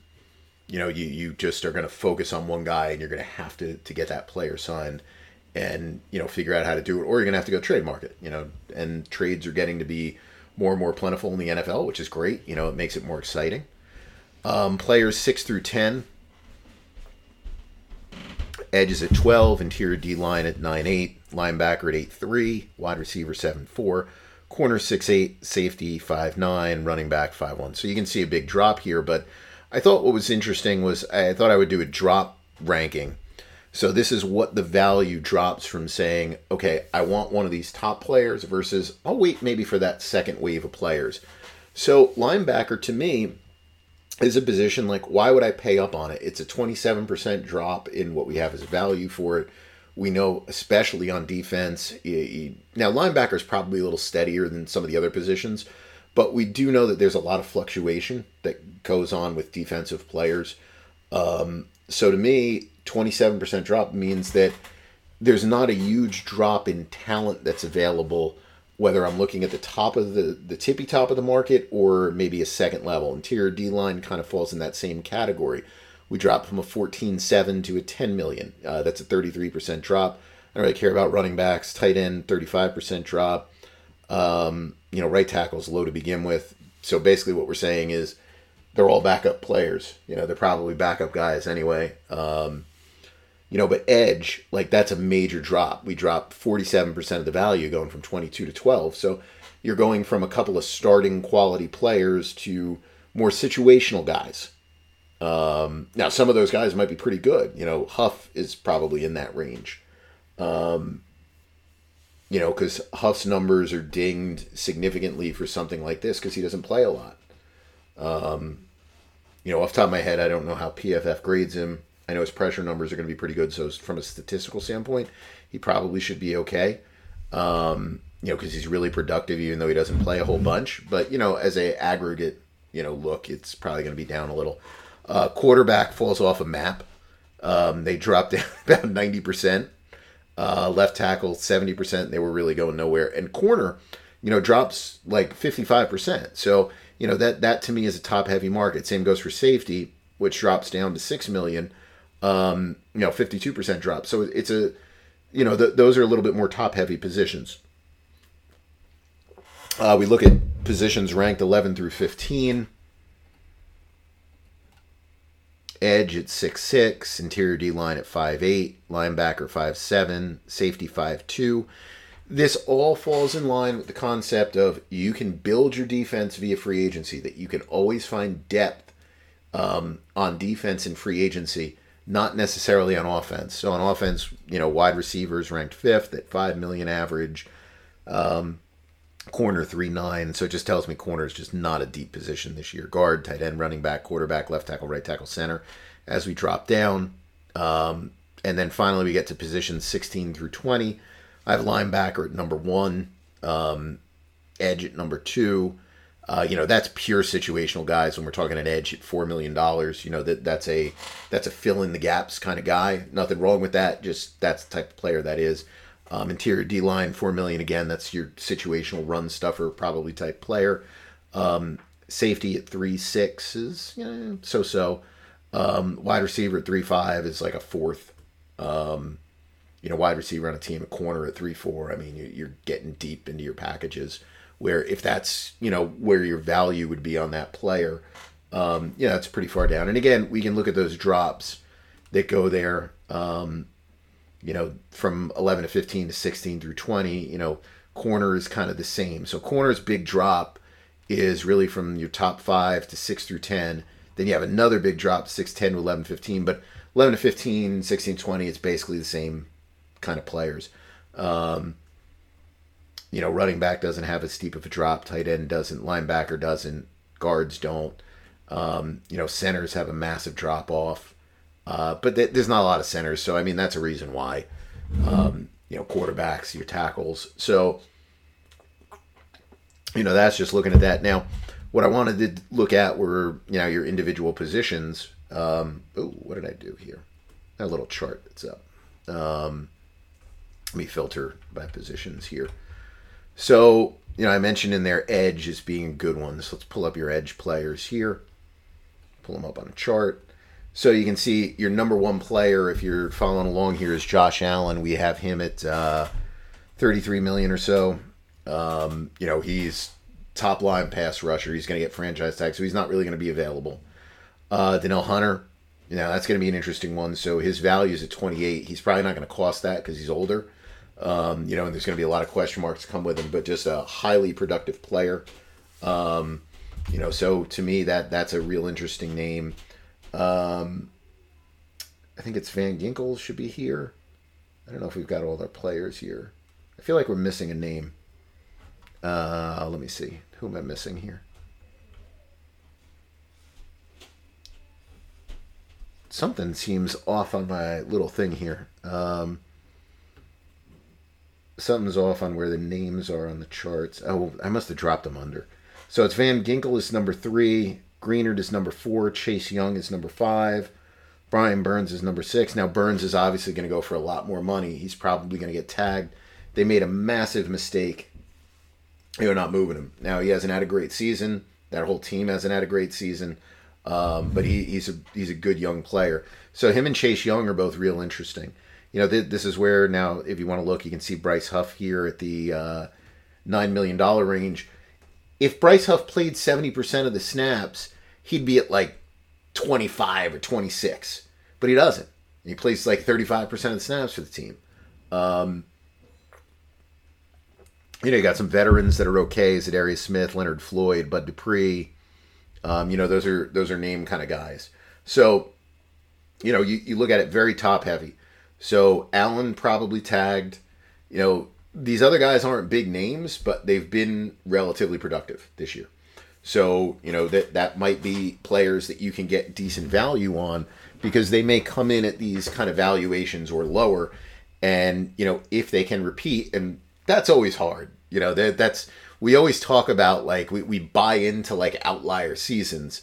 Um that's a bad thing to do. Uh, but you know, it, it just gives you an idea sometimes of you know what can or can't happen. Uh, quarterback. Let's take a look at quarterback next. I gotta imagine this is driven a lot by um, Mayfield. Yeah. So we have Mayfield at about 32, um, which is actually pretty good because for the most part, because of the way the quarterback position varies on here, our seasonal totals for quarterbacks um, now, this year the play is down a little bit, but even in a normal year, on a seasonal basis, you're not going to get players coming in at 55 million. And the reason for that is it's just a weird market because you've got a bunch of guys who get paid nothing but give you a lot of production. So if we really balanced everything out, it's very hard for somebody to really be worth 50 million and keep the market kind of um, in any kind of uniformity to the to the real world. Um, so those numbers get dinged down um, simply because you know your rookie starting quarterback just by starting should be worth like 20 25 million. So you know that that that it, it just screws up everything. It's it's hard to to come up with a a way to make that, my mind at least, kind of make sense within the market. I, I think it's a flawed market and that impacts the way that we kind of calculate these things. So you've got here Mayfield. Number two would be Dobbs. Obviously, he's not getting anywhere near that. He's on the bench now, um, you know, and he's been all over the place. Gardner Minshew, um, you know, that's a participation trophy. You know, I, I, I shouldn't say that. He's better than that. Um, but you know he's at 20 million now. He hasn't started all the games because you know the the rookie was there for a bunch of the games too. Um, you know, but basically that's like your average fill-in kind of quarterback number that you would expect. Kirk Cousins, this is injury related at 15. Ryan Tannehill, um, you know, is at 5'5. Um, you know, Joey Flacco, he's there at 3'5. Um, not too bad considering he's hardly played.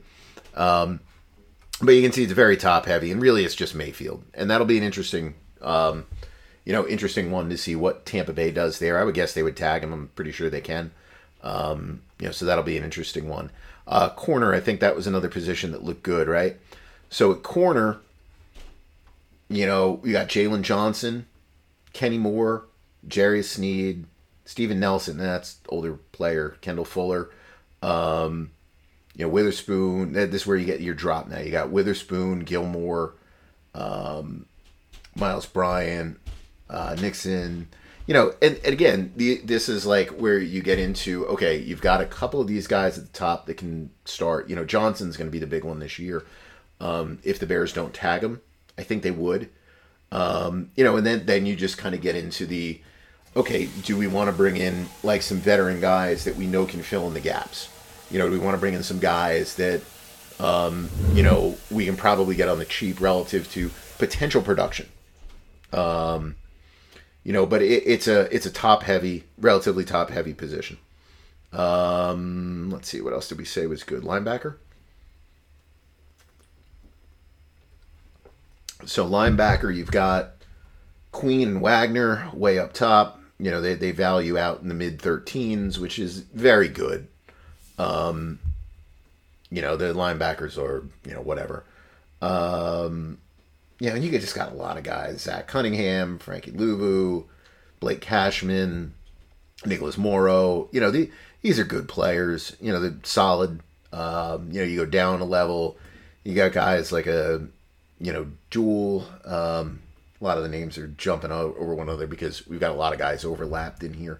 Um, you know, I probably should just pull up the table and see. Um, you know, you got like guys like a Jordan Hicks, Kent Murray, um, Dodson. You know, I mean, these are these are guys that are, you know, solid enough football players, and you know, you you can use them to fill out what is, you know, probably the um, least impactful part of the defense, um, you know, and do that. Uh, interior defensive line, that was another position that was good, right? So we got our IDL. So if we look up at our chart here, uh, what do we got? We got Chris Jones up there, Christian Wilkins, Leonard William, Leonard Williams, free agent, Autry, Calais Campbell, Fletcher Cox, DJ Reader. You know, those are our veteran, solid guys. You know, in that mm-hmm. 13 million range. Michael Pierce, he falls into that veteran range. Now that's a big drop there. Um, so you know, you look at it; it's a nice group of players up top. You know, may, maybe it's not the uh, the sexiest group of um, of names. You know, that, to where you get to the point where you're like, oh, you know, these these guys are like, you know, really killing it and all that. But you know, a lot of very capable, good players. Um, you know, I, I have no idea what a player like a Leonard Williams is going to fetch, fetch as a free agent. I'd have to think about it. Um, you know, but I my guess is relative to the production you can get from him, I think it might be low. Um, now he may re-sign with Seattle, and Seattle will probably play, pay through the nose for him because he's got a lot of leverage there. Um, but you know that that's an example of like a solid player that you get into that third contract. Their value decreases a lot of times when you get to that, and you get a good player on a third contract. Um, you know, just some other positions, you know, just pull them up. Like center, this is terrible. Lloyd Cushenberry, I have as your number one, and then there's like nobody. Um, you know, that's just a disaster position. So you're going to be looking at the draft really there, unless there's somebody who's been hurt. I don't care about fullbacks, guards. Zeitler, you know, he's he's older. Uh, Van Roten, I mean, he's a backup player. Um, you know, he, he's getting, I'm sure, participation more than anything else. Um, Simpson, Runyan, um, Glasgow is in there. I mean, these guys are, you know, they, they're fill-in kind of player um, levels that you see there at guard. Um, let's look up left tackle, right tackle. Our salaries are getting pretty close there, so it's not a big deal. So you got Tyron Smith, who we have as the the most valuable at about sixteen point five million. Nobody's going to touch him. You know, it, it's going to be Dallas or bust for him. Um, you got to worry about injuries with him. You know, he's been in Dallas forever. I, I can't imagine him really even leaving there. Um, you know, uh, Onwenu, he's an interesting guy because he can. I haven't listed as a tackle, but he can play tackle. He can play guard. Um, he's he may be the best guard available. Uh, excuse me, if George Fant, you know, I mean, he's a he's a backup, you know, kind of guy, you know, spot starter. He's good he's a good veteran swing tackle to have that you can probably get for a couple of million. So if he plays a lot like he has this year, you know, you're probably getting about 10 million out of him, which is, you know, when you think about it, your your top tackles are paid around 20, so it's not awful. Um, but you know that that just gives you an idea. You know, Jonah Williams it might be an interesting person. Storm Norton, I mean, he just bounces around all the time. So I mean, it's it's just not a good group. You have Trent Brown. You know that that's a potential player. Um, is his heart in football? Who knows? Um, can he stay healthy? Who knows? Um, you know, so that that's a that's a bad group. Um, anyone else I missed here? Quarterback, left tackle, a running back. Oh, I'll do safety and wide receiver too. I forgot about them.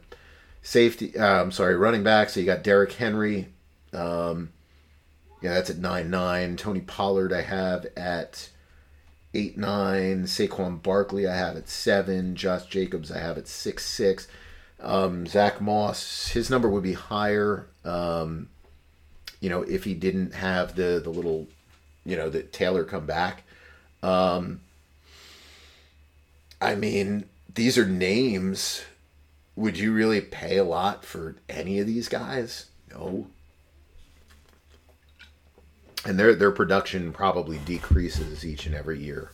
Um, so you know you can get a name at running back. Um, the Jets got a name with Dalvin Cook, so I'll just I'll just give you that as a uh, a possibility. All right, so let's take a look at safety. Safety, our little chart here. We got Winfield, uh, Gibson.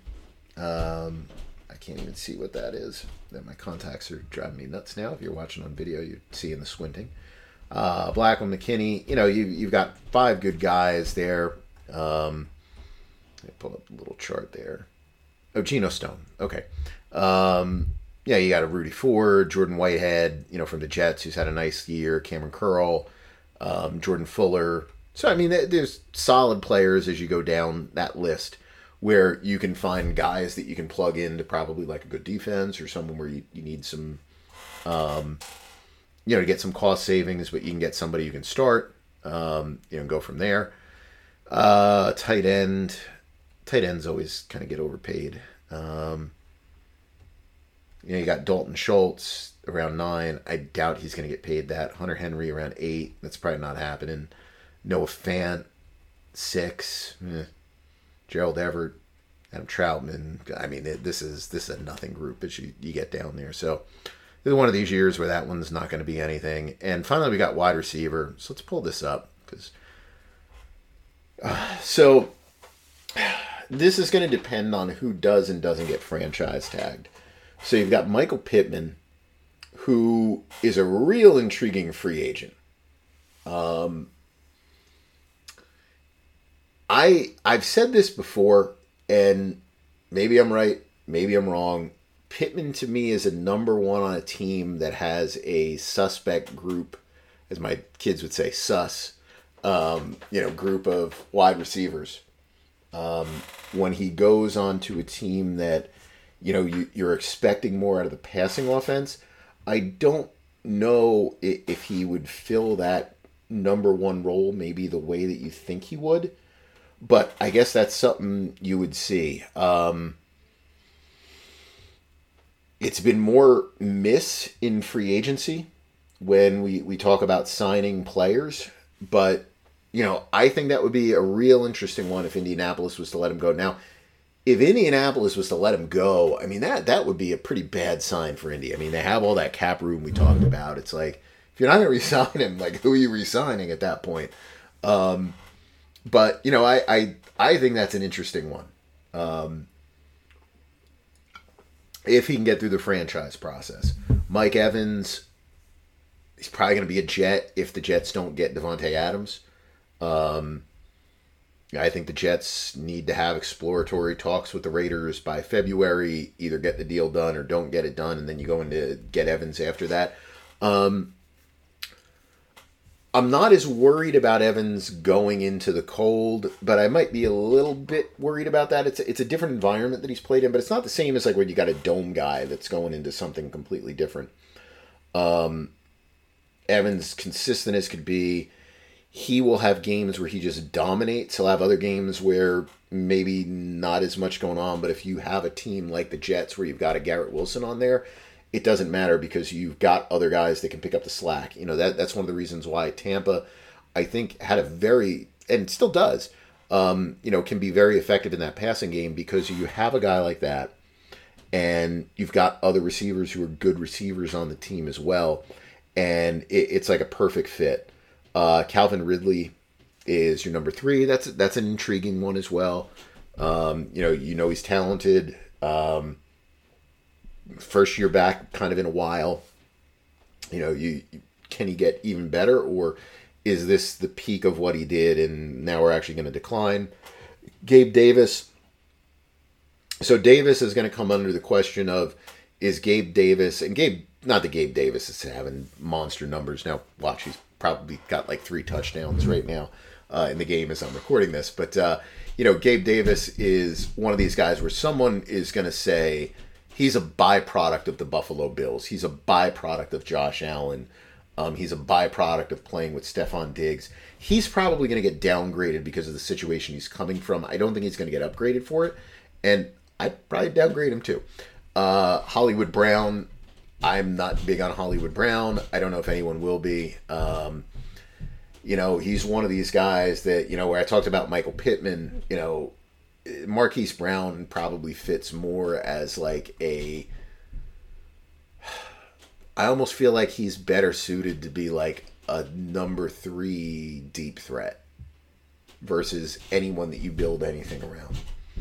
Uh, Josh Reynolds, yeah, solid, whatever. Um, Tyler Boyd. You got Odell Beckham way down there. So, like, now here's the other one, and so here's Tee Higgins. Now that this is an in, so this is an injury example. So Higgins, we have his value at um, five three. Higgins, obviously, if he's healthy, is way up there. He's probably like a 17 value. He's going to be right up there with those top three players. So you know, he he becomes an interesting player as well. Um, you know, just because he's got a lot of upside, assuming that the Bengals let him go. I don't know if the Bengals will or won't. Um, you know, they have the cap room to keep him, but uh, you know that that that'll be an interesting one. Um, you know, to see what they do there. So he would really fit in that higher category. So th- this is a nice little group at the top. If these guys don't get tagged, um, I don't believe Mike Evans is going to get tagged, but you know if these other guys don't get tagged, um, you know it's a nice little group of uh, of players there, which is not typical, um, you know, for for that position. Uh, and I think that's everybody. So that's just kind of like that that quick high level overview of free agency and um, you know some of the things that might be there. Um, you know for you know next year when it comes to that. So, all right, let me get into questions here. Let me, man, what has my son done with this? I have no idea. He's got something open, and I don't want to mess it up. It's some game, flight simulator or something. I'll really get in trouble if I somehow mess that up. I always trying to download something on here. Um, let's see. And it was whatever it was was something really big because it was taken forever. Um, let me take a look. I'm just going to see if I can open my email on the computer here. This way, I just don't have to pull it up on the screen.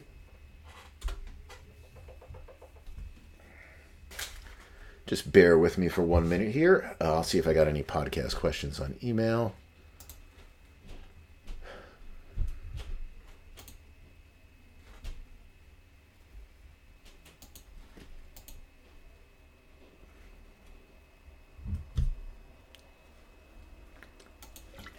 I definitely got one today. Let me see if there's anything from before. If I can find anything easily from the last um, week or two, I'll, I'll touch on that as well. Um,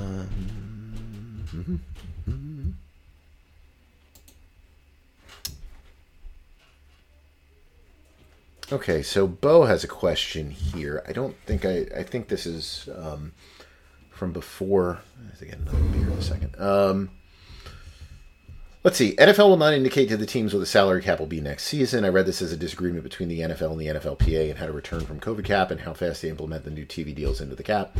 Um, what happens if the sides can't come to an agreement on how to proceed? Can the NFL decide the salary cap without an agreement, or what is the process? Well, that, that process is basically defined within this the collective bargaining agreement. Um, the stuff that goes on kind of on the side between the NFL and the NFLPA, um, they, they do little side agreements on stuff. So, like for COVID, you know, we, we came into these agreements where the uh, you know the NFLPA agreed to suspend like performance based pay, freeze the rookie pools. Uh, well, the, the rookie pools were going to drop, um, but get the rookie pools freeze, and they would freeze them even when the cap went up. Um, you know, and kind of in return, they they would uh, allow the NFL to, um, you know, as long as they they put that minimum cap in, whatever it was, 180 million or whatever, they agreed. Then the following year that the cap would be, um, was it 198 202 ah, whatever the number was i don't, I don't know. Um, you know you, you, you kind of come to these agreements as to what the cap will be. But the, the generalized formula for the stuff that's all spelled out in the cba so it really shouldn't be a question of nfl nflpa agreeing on something like this formula was decided on when they bargained right the nflpa very specifically said this is the formula that we want to calculate the stuff. And basically, it was going to be that this is what we consider revenues, and it's going to be more or less a 50 50 split. Um, you know, I, I, forget what the numbers actually come out to be. If it's 48 52, 49 51, let, us just call it 50 50. Um, it's supposed to be that all revenue gets calculated in. Um, you know, not that there's really anything else. So the the other things which are, um, oh, what the heck does the NFL actually? I'm trying to think of their their technical phrase that they um, that they have for it. I, I just call them like adjustments or you know the um, I don't know why I'm thinking up downs. That, that that's not really what it is. Um, they they have their own word that they they use for um, you know for for different kind of adjustments and stuff like that. But um, you know, yeah, th- there's stuff that can come into play with that that the two sides can agree on, but this really shouldn't be something to where the NFL is like, well, you know, we made this much revenue, so yeah, if we calculate it by the CBA, the salary cap next year should be 270 million, and the NFLPA comes in and says, well, no, no, I don't, I don't like that. I'd rather have the salary cap at 242. Like, what? Like that wouldn't make any sense. Um, nor would it really work the other way around, to where the NFL would come in and say, well, we calculated the numbers and we think the cal- salary cap next year is going to be 225, and the PA comes in and goes, it doesn't make any sense. You know, the salary cap's got to be 250, and the NFL says, sure, why not? Um, so I think if there's a delay, um, you know, in uh, in what they're doing, true up. That, that's what they always call their things. They're true ups or whatever. Um, I think if there is a delay, uh, I think number one, it might be some stuff that has to do with COVID still, like some of those benefits that the PA gave up and kind of deferred to 2023, 2024, 2025, or, you know, the creation of new pools or whatever it is, um, might be going to them and saying, okay, how do you guys want to do this? Like, th- this is your, this is your area. Like, how do you want to work with these numbers? Um, you know, that might be part of it. And the, the other thing might be that they actually were not certain – um, of certain monies that were going to come in or not come in. You know, there, there might be some some delays with certain things that they just were um, maybe not 100% certain about. So I, I think that's probably why they, they didn't issue their um, guidance is that they may have some other things, um, you know, kind of on hand. Um, you know, and then see, um, you know, what that would be. All right, let's see. I think um, this is from Mark. I don't think I answered this one either. Uh, some time ago, you said a team should spend in cash 105% or so of the cap every year. I didn't believe that was sustainable, so I uh, created a spreadsheet to check. What I found was if the salary cap goes up 10% every year, a team can spend 110% on the cap in cash every year. Uh, I assume three year contracts, players made it all three years and eventually settled at about 8% of the cap is uh, proration, 18% on amortized and stays there. Is that basically what you were suggesting? P.S. If that doesn't sound right, I can show my work, but I figured you've already done it. So, yeah, that that's kind of what it is. Um, when you look at the way the salary cap grows, and, you know, really, if, if you just look at um, historic trends over the course of the, the, you know, the new CBA era, the 2011 uh, really 2013 after. Um, when you start looking at those, those are kind of the numbers you come up with. So the 105 number that I came up with really was a, a number that would have some, just try to have some bite to um, the spending requirements that the uh, Players Association puts in. Um, you know, I, I, forget what they're requiring, 90%, like nobody does that.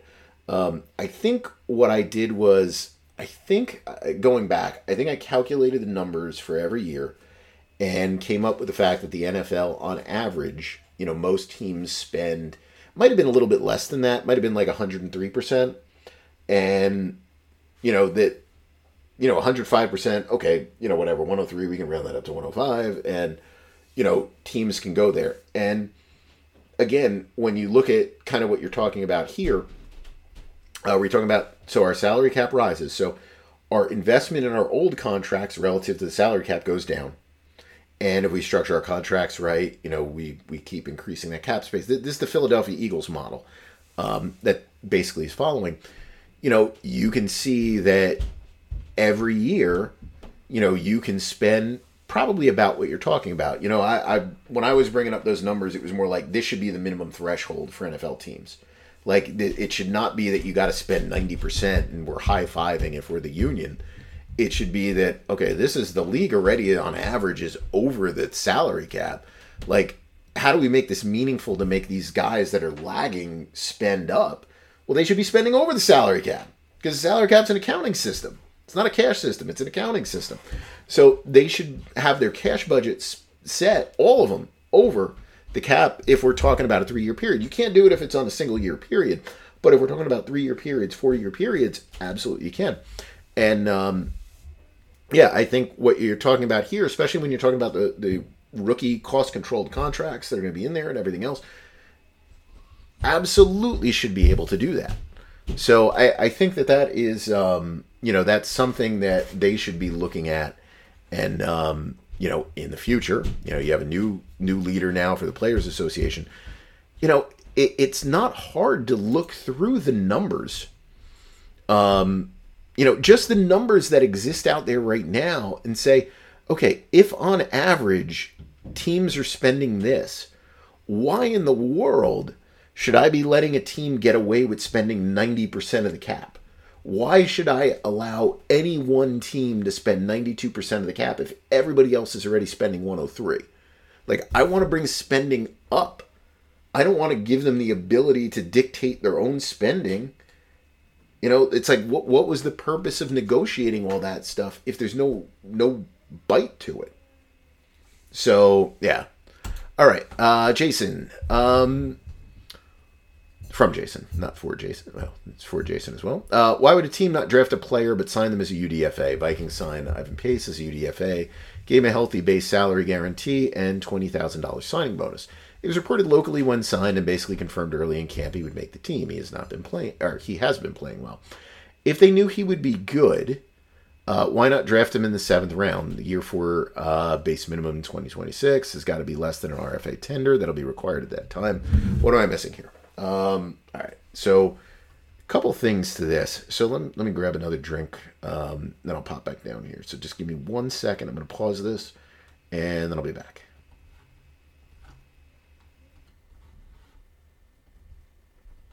All right. I'm back here. My daughter was asking if she could come and talk about Travis Kelce and Taylor Swift. Yeah, she's uh, very big fans of the Chiefs. Um, you know, just Mahomes and. Uh, Mahomes and Kelce and Taylor Swift. All right. Um, anyway, so going back to the question that was here. Uh, so, so first of all, when a player doesn't draft a player, um, you know, that they, they like the player, he's going to make the team, yada, yada, yada, yada. A lot of times that's just lip service that's given by the team. All right. Um, if they didn't draft him, it means they liked somebody better than him. It means they like a lot of guys better than him. Um, when you hear the local reporters or national reporters, whoever, um, or you, you, you, know, I don't consider myself a reporter, but you know, someone like me that might say something like that, um, you know, come out and say that, uh, you know, well, he's going to make the team. Really, what you're looking at is that they gave him a base salary guarantee of two hundred sixteen thousand, which matches the salary of a practice squad player.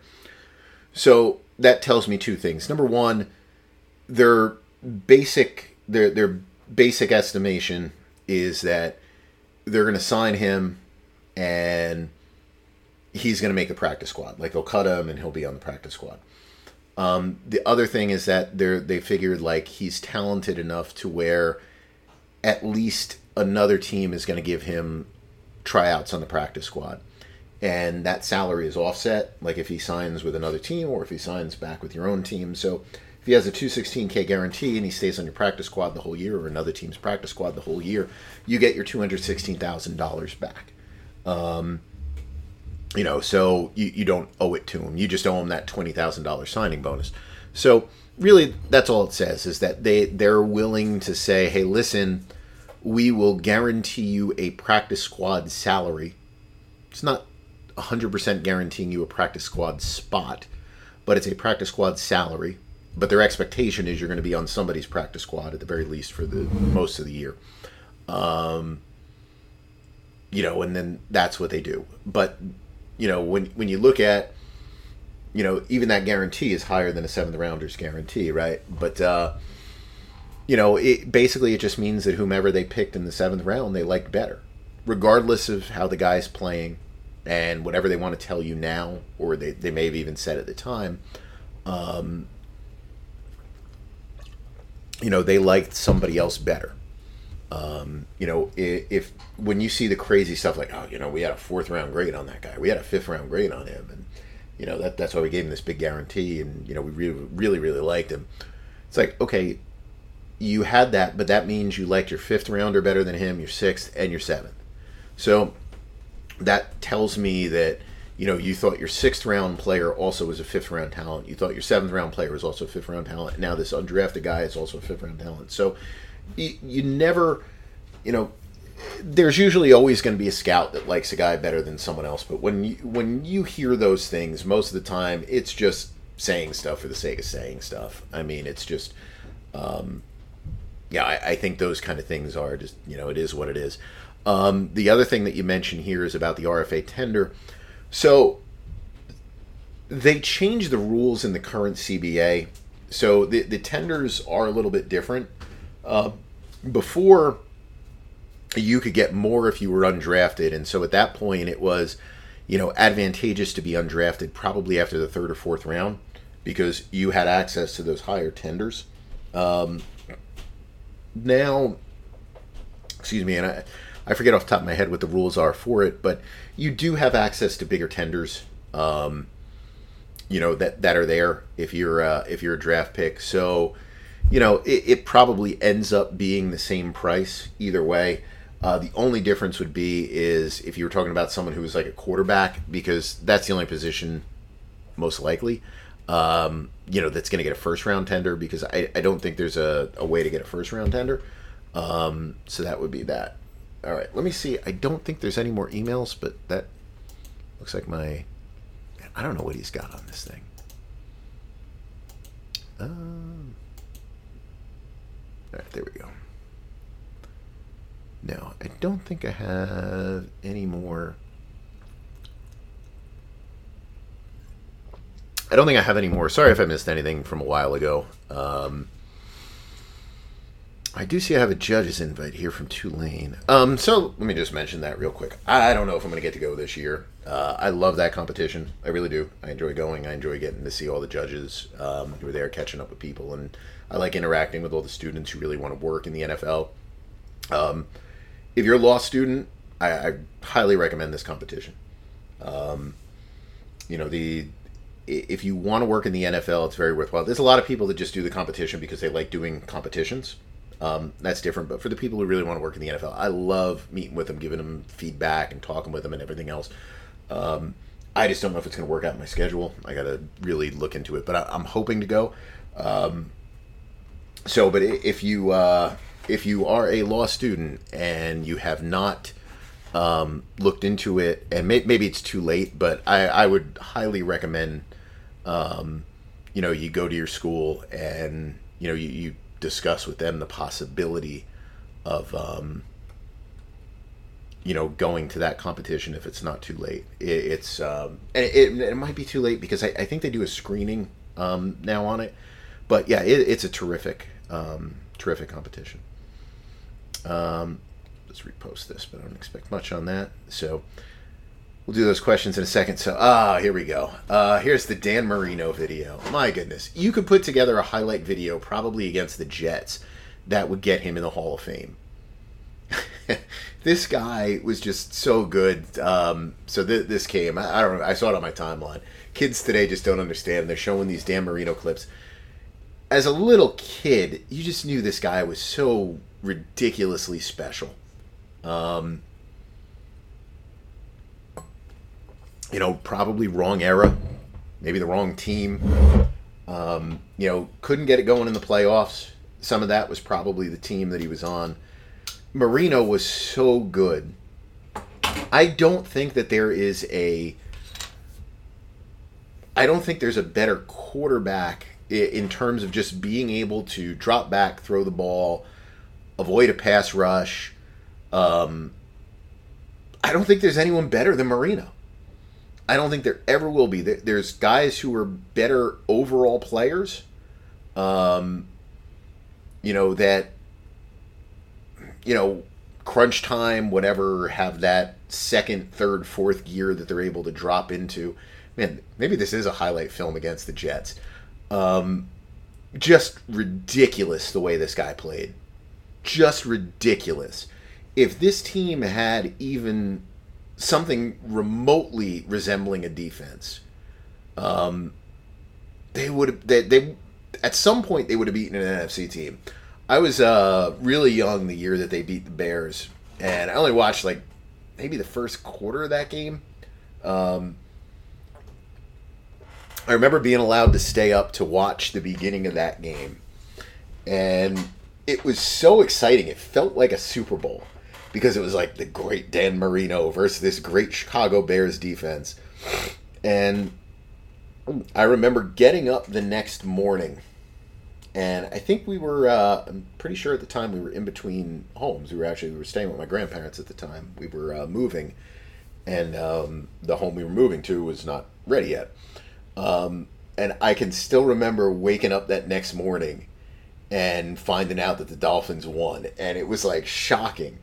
And to this day, I will say that we were probably robbed of a really meaningful Super Bowl when the Dolphins kind of choked in the playoffs and um, the Patriots ended up going, and we we got the uh, you know the New England, the Patriots, and we or whatever that song was that was their version of the their their answer to the Super Bowl shuffle. Um, yeah, you you were robbed of like the real Super Bowl because you would have had the team that beat Chicago, you know, playing against them. It was a team that matched up well with them. Why? Because of this guy, because of Marino. Um, you know, if you're just watching, if you, you're seeing these clips, um, you know, on there, if you're following along with YouTube, just uh, absolutely amazing. Um, I've never met Marino, never seen him. Um, uh, met Elway before, seen Elway. I should really didn't really meet him. Meet him. Um, only thing I remember was my brother-in-law met Dan Marino once for something, and all I remember was a picture. And I'm looking, I'm like, man, his hands are giant. That was the that was the one thing I took away from the picture was um, you know is, that is he looked like he had giant hands, and uh, man, that guy was a, a special special quarterback. Um, there is there's nobody like him right now in the NFL. Um, really isn't. You know, the the he was just so far and above everybody else. Um, you know, it was just amazing. All right, let's take a look at questions here. All right, got our Twitter questions. Okay. Um, are the financial? This is from Crovit nineteen. Are the financial benefits of having games exclusively on Peacock enough to justify the ill will it's causing? So, I, am not really following along with any of the stuff. Uh, I'm assuming it's on in the local markets. So I think as long as something is on the local markets, I don't think you'll you'll get the um, overriding complaints that just become like a uh, like a nightmare kind of scenario for the NFL. Um, at least I, I don't think you will. Um, anything is possible with it. Uh, I don't like that as kind of a, you know, a money grab for the league. But, you know, you, you've got to see that the way that stuff is going right now, people are moving away from cable. Um, that's just the way that things are going. And if you want to maintain the fact that you are getting ridiculous amounts of money uh, in your television contracts, you have to be open to the possibility of putting your major stuff on Amazon, Netflix, Peacock, YouTube, whatever it might be. You need to bring those those people to the the table when it comes to bidding. Um,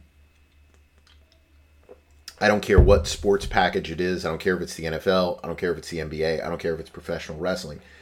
If you want to be able to to keep your revenue streams growing as cable dries up, you need to be able to go to these different streaming services. And in some ways it's actually kind of funny because you know, we talk about well, the cable companies charge too much, and you got to cut the cord, got to cut the cord, and like I don't want to spend all this money on cable anymore. And then at the end of the day, you end up spending you know, twenty dollars a month on Netflix, twenty dollars a month on Hulu, twenty dollars a month on Amazon. I don't, I don't know if these are the prices of stuff, but you know, by the time you get done with it and your internet bill, you're probably spending just as much as on cable.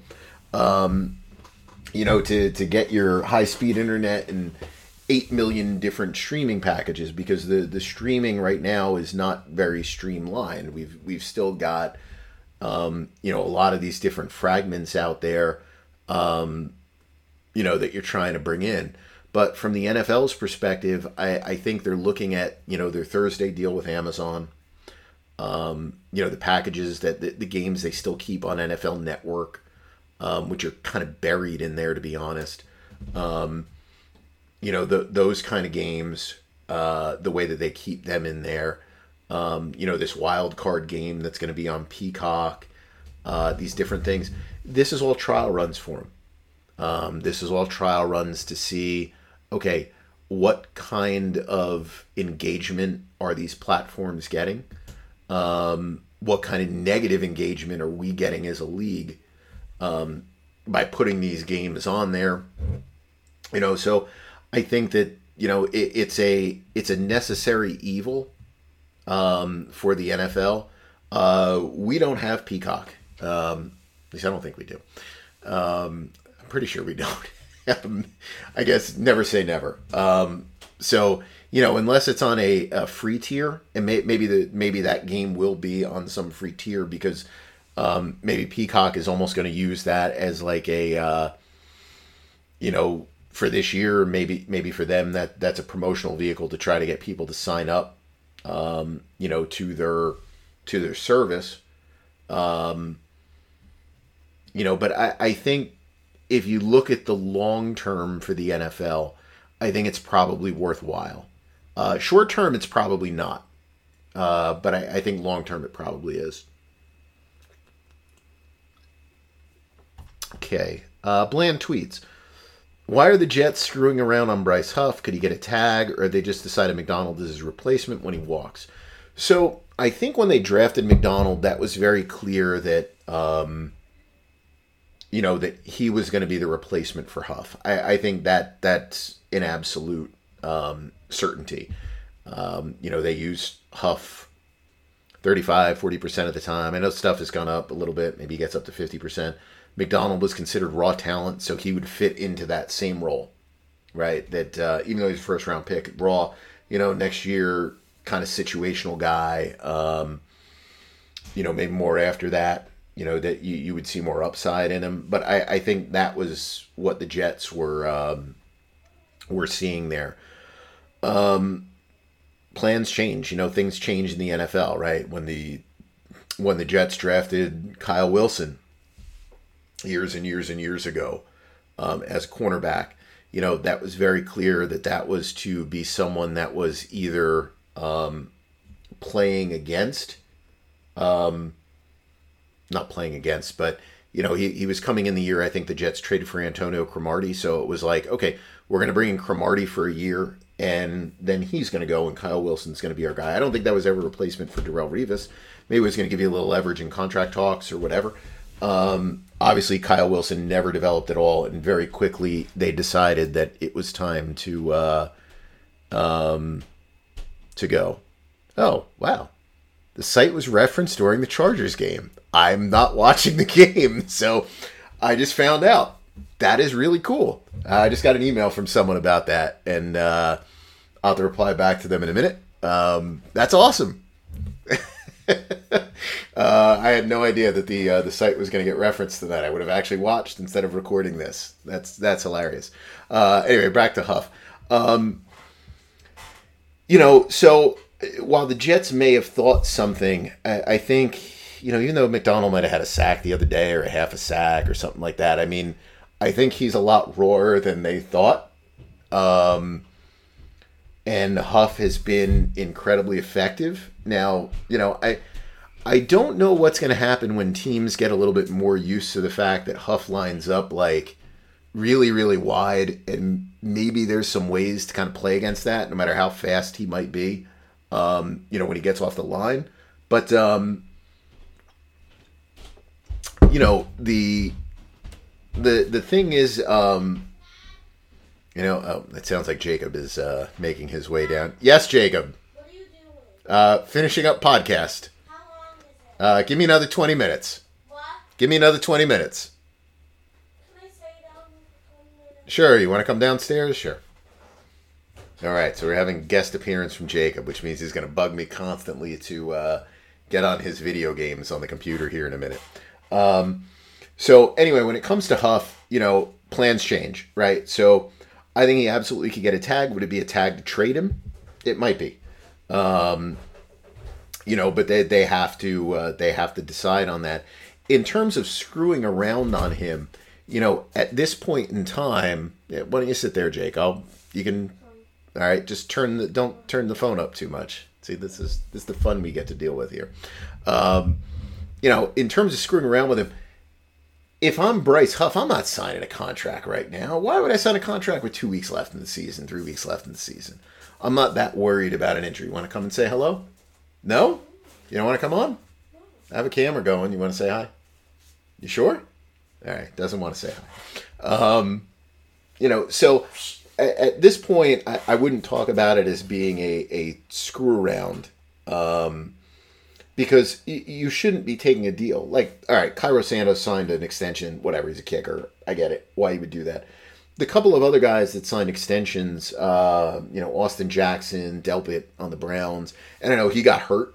So, I mean, that, that ended up working out pretty well for him. But, uh, you know, there's very limited reason to be signing a deal this late in the process. You know, you should be um, not doing that. You know, you, you should be, if you're a player, get to free agency. Don't sign a deal with two weeks left in the season unless the team is just going to blow you away with an offer. Um, you know, Jets probably don't have a lot of cap room right at the at, the moment. They have some, you know, to, to do something, but uh, I think that's really the reason why. So I'm not. I wouldn't be. You know, if you're a big if you're a big Bryce Huff person, um, you know, I wouldn't be too worried about it. But um, you know, you know, you, wait to see, see where things stand February, March. I, I think before you get too worried about it.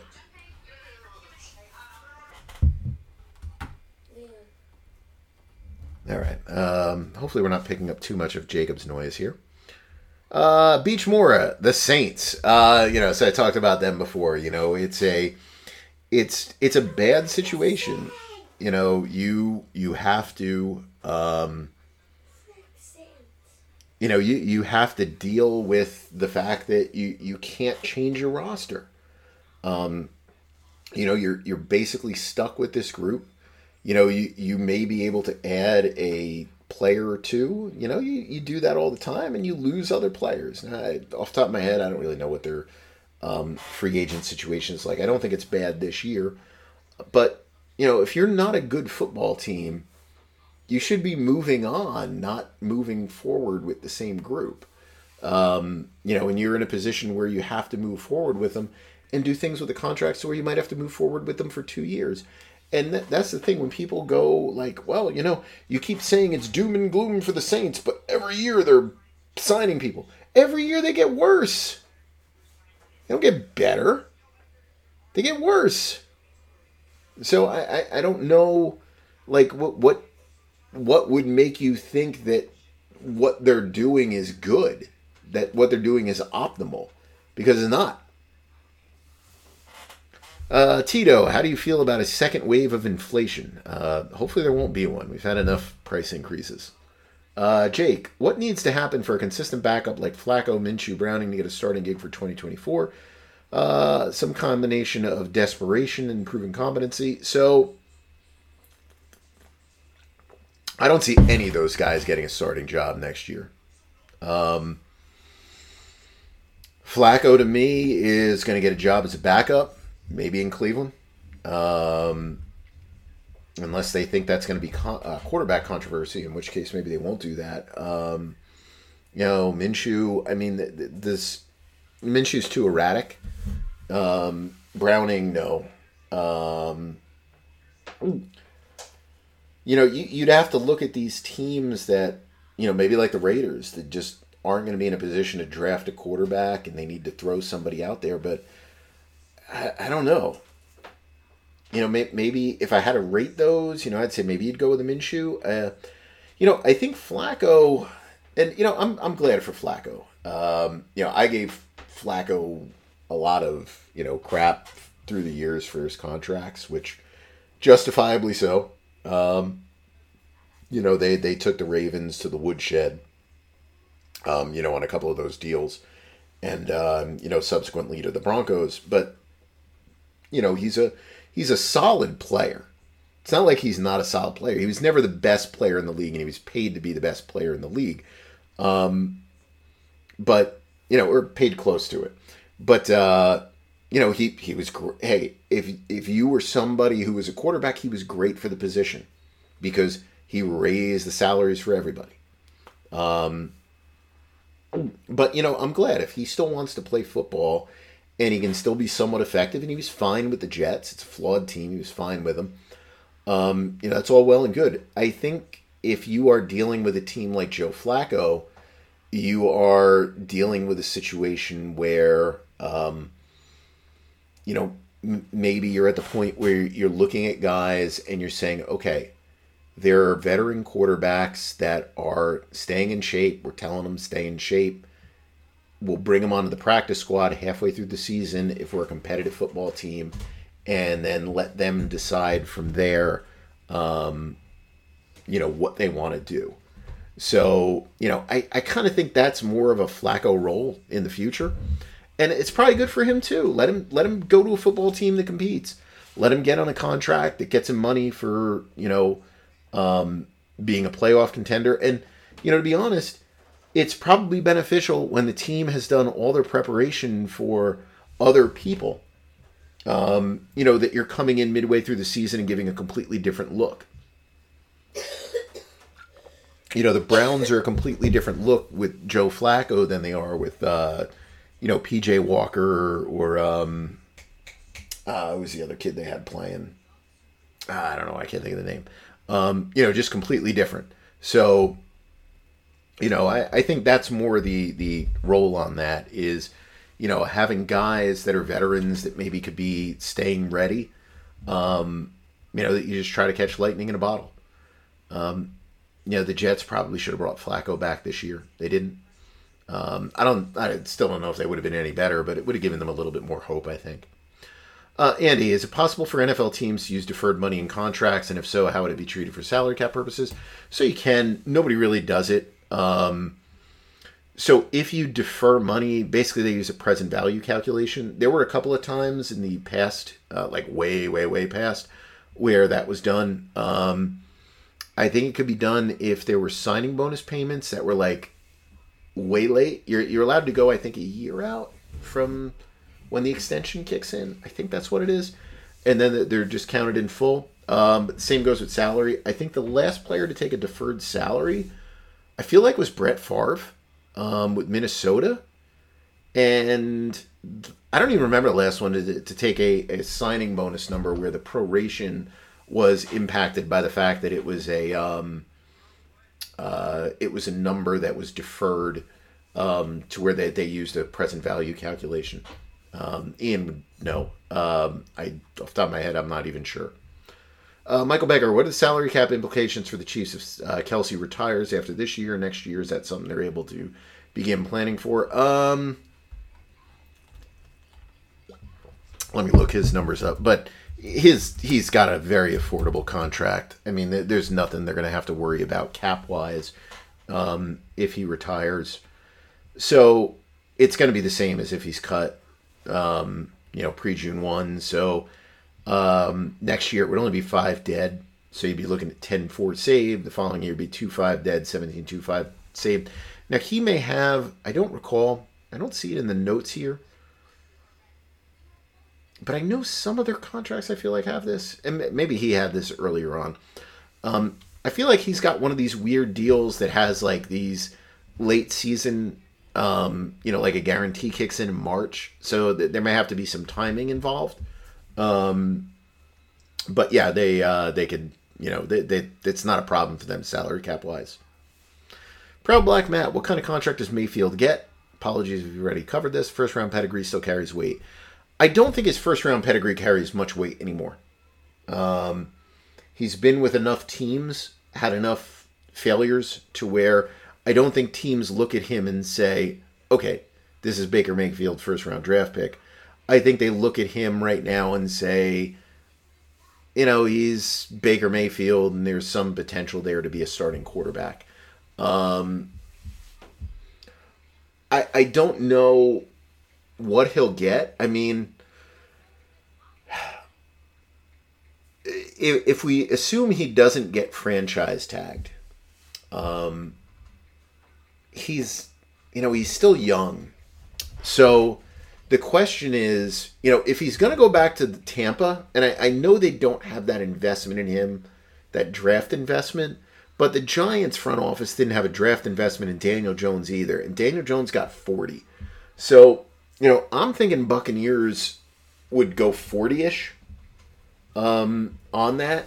Now, I think that you could also look at it from a different perspective, and I think you could look at this and say, all right, if we're going to play a little bit hardball here, we're going to be a little smart about it. Would Baker Mayfield get $40 million from another team in the NFL? My answer to that is no, he would not. So I would I would try and approach it more like a Geno Smith situation. Um, and I know Geno Smith's much older than Baker Mayfield. Um, but I would do that, um, you know, rather than looking at the, the $40 million a year, I would look at something that's more around 30 with all kinds of incentives that can get it to 40. I would do the same with Jared Goff. Um, you know, when you're Detroit, if you're, you're looking to move forward there too. Um, but, you know, I don't know. I, am to guess franchise tag at this point. Um, I'm assuming that's open. I, I, don't think he has a no tag. I, would have to look through my notes um, to see, but you know, I, I guess that's probably probably what'll happen. Bob, a Saints cap situation if they cut Carr and some other players. Plus, would you get pretty a long term contract next year? Um, so Carr, you know, we, we I talked about the Saints before. There's no value in cutting Carr. There's no value in really cutting anybody. Um, so you know, I I don't think that's really a, a question for them. Uh, Brock Purdy, you're talking about after next year, right? He's this only his second year. Yeah, so he's not extension eligible till 2024. So yeah, I, I would do that. I I would um, based on the way that he's played. Um, you know, end of last year, played most of this year. I would extend him after next season as long as things go the same because, you know, it, unless now if you win a Super Bowl, uh, we're we're obviously having a different conversation. But um, you know, it, it's hard to win a Super Bowl. So let let's go with the assumption San Francisco is not winning a Super Bowl this year. If you don't get to that Super Bowl bowl level and you're Brock Purdy, that draft status works against you and the fact that you haven't made anything works against you. I, I don't know who represents him. I don't. I have no idea. I don't know if he's already switched agencies to a big one. I would imagine that you know usually when you're a late pick like that, you're a small agency, and then everybody comes out to get you when you uh, you know you jump up from there. But you know if you're still small agency, that agency is looking to get you a deal right away. Um, you know because they want to make sure that they're getting paid, right? So. Um, you know, if I'm if I'm them, you know, I think that uh, I would look to extend him that year. He would have, um, you know, th- th- there would be some financial benefits to it for San Francisco, um, simply because he, you know, would have that low salary. They'd have some time to uh, prorate that money out. And again, the the question kind of becomes if you're a team. If you don't see a scenario where you're not going to extend the player, like I'll use the Bears as an example. In my mind, I can have a million questions about Justin Fields. So I don't see any purpose in extending Justin Fields right now, even though he's going to want it after this year, because I control those rights through an option year, through a franchise one, through a franchise two. And at the moment, I I kind of want to have that that lifeline right? I want to have that emergency red button that I can push that says no more Justin Fields. I want to, um, you know, so if that's my situation, I don't want to extend the player. Looking at Purdy and the way that he plays in this offense, you've just signed long term extensions with your general manager and your head coach. He's going to play within this system.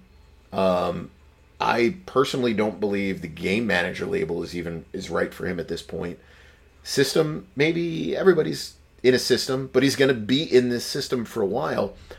Um, you know, if someone is going to catch up with him, it's going to happen next year anyway before he's extension eligible. Um, so, you know, I, I think I think you, you you take that all into account and say if you're San Francisco, what scenario is there where you do not extend him? I personally don't think you can come up with one. So, you know, at that point, yeah, you extend him because things are only going to get worse if you wait longer. Um, so I, I think that's just kind of what you have to do. Oh, I just got another email here. All right, let me uh, jump to the email question, then I'll go back to Twitter here with uh, Brian's question. Um, this is from Max. I'm sure you're also the opinion the Bears should take a quarterback with the first pick, likely be number one or two versus Carolina uh, via Carolina. But what do you believe they should do with Justin Fields? As a Bears fan, the second, third round pick he's likely returned doesn't seem worth it to me. I'd like to see them keep Fields, draft one, uh, and then spend next season figuring out which guy they think they should move forward with. Do you think my idea is crazy? Uh, no, um, I think that uh, your idea is perfect. You know, I kind of mentioned that before. Um, you know, I would do that. I I do think that at this point, Justin Fields' trade value is a two. I think that it could escalate to a one. Uh, maybe it would even be a three They could escalate to a two, like a real easy escalation to a two. Um, definite escalation to a one, depending on the timing of what you did. Um, you know, I, I, think that's that's what you could do there. Um, but no, I would be perfectly fine with drafting the quarterback. At, at the worst, what you let him sit for a year and you give Justin Fields another year. I, I don't think Justin Fields has done enough to warrant an extension. And I don't think Justin Fields has done enough to say, okay, we don't need to have Justin Fields anymore. You know, if you opt to go in that direction because you don't believe you can develop two quarterbacks, whatever, that's general manager, head coach, that's their uh, opinion, that's their perspective on it. Um, you know, there there are guys that are in that room. I'm not. I my opinion is you're a professional athlete. You should be able to deal with competition. Whatever you know, if you you can't, you can't. Um, so I'm not I'm not taking that into account for myself. Um, you know, but my opinion is you can have both guys there, and I think that long term for the Bears that makes the most sense because if you never play the rookie because Justin Fields is awesome, that rookie is going to get you a number one, probably a one plus, because you already paid his contract. Um, you know, and then you go in there and you pay Justin Fields. But you know, if not, let him play that fourth year. He's still cheap. You know, give him an opportunity to start. Let him start. If he starts and he plays great, thumbs up. Extend him. You know, if he doesn't, the team still ends up three, four, five, six wins. You you have somebody else that you can turn to. So, you know, I, I think that is absolutely 100% the, the way that I would approach it. Um, I personally, and, you know, and I'm, I'm a big believer in getting that draft capital and everything else, but given the position that it is, and this would have, I, I probably would have said the same thing with Josh Rosen. Um, but let's say that I could get a second round pick for a Justin Fields next year um, and maybe something to where you know the next year it could jump to a one, and I would give them back a two. Um, my own opinion is the position itself is so valuable. I would rather chance completely losing that draft pick and you know he'd be going to his fourth year, so it'd be completely losing it because if he if he busts, you're not going to franchise tag him, try and trade him. Um, I'd be open to completely losing that draft pick because I, I again, I don't think he's been bad enough to where you would say with 100% certainty um, he's not a solution for me at quarterback. So, you know, I, I think that is um, that is what I would say is that I, I think the, the right route is for them to stick with Justin Fields, um, you know, and uh, also have an, a rookie on the team. And happy holidays to you as well. Um, let's see. Hey, Jacob. Jake, What? you want to get me another beer? I'll show you which one it is. Look at this. So now we've got some butler service here. so, so it's one of these. This is the last. There's probably one more of these left. It says two Xmas on it. If you can find it. All right, so let's let's go back to the Twitter questions. Uh, Brian here. I don't think I'll get anything else emailed. Um, uh, where's Bill Belichick next season? Can Tom Brady get him a job in Las Vegas? Does he get poached by LA or does he get one last go in New England? So I think it's time to move on in New England. I think it's time for both of them to move on. Um, I think New England needs to turn the page. Um, I think Belichick needs to turn the page. Um, Belichick is getting that knock on him that he is not capable of winning without Tom Brady, and that is not going to change um, next year. Even if they draft a quarterback, it's going to take some time. Um, so I, I think that uh, for both sides, it's probably best for them to to make a split. Um, I don't think he would want to go to the Raiders. I don't think the the structure of that team makes any sense. Um, I think Belichick, you know, I think the Chargers make some sense for the stuff that I mentioned. If uh, you know they make some of those moves, he can do stuff on defense. Oh, there, there's one that's there, Jake. Just take one more look. Where is it? Uh, look on the bottom shelf in the on the on the door in the uh, the in the drawer. no the door On top of it. no on the the bottom of the door, uh, the fridge. All right, I don't think my uh, I don't think my little butler service is going to work. I know we have the the beer fridge in the garage. I'm not sending them there, but I, I know there's one that's left in the uh, in the regular refrigerator upstairs. See, that's why I need the beer fridge downstairs. Um, anyway, um, you know, just looking at you know other teams that would make sense for Belichick, you know, that would possibly open up.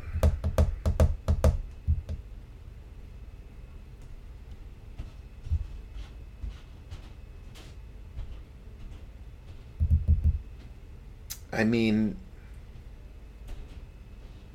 it's the Chargers. I, I'm I'm just looking at these these teams here and you know seeing what's going to open, not going to open. It's the Chargers that probably make the most sense, um, only because of the quarterback. So I I would think if you're Bill, Um, if you if you have Belichick there, you're going to keep Keenan Allen at that point. Um, you're going to sign him to an extension, defer those cap numbers out. Um, you know, work with him. Thank you, Jacob. Um, you know, work with him a little bit.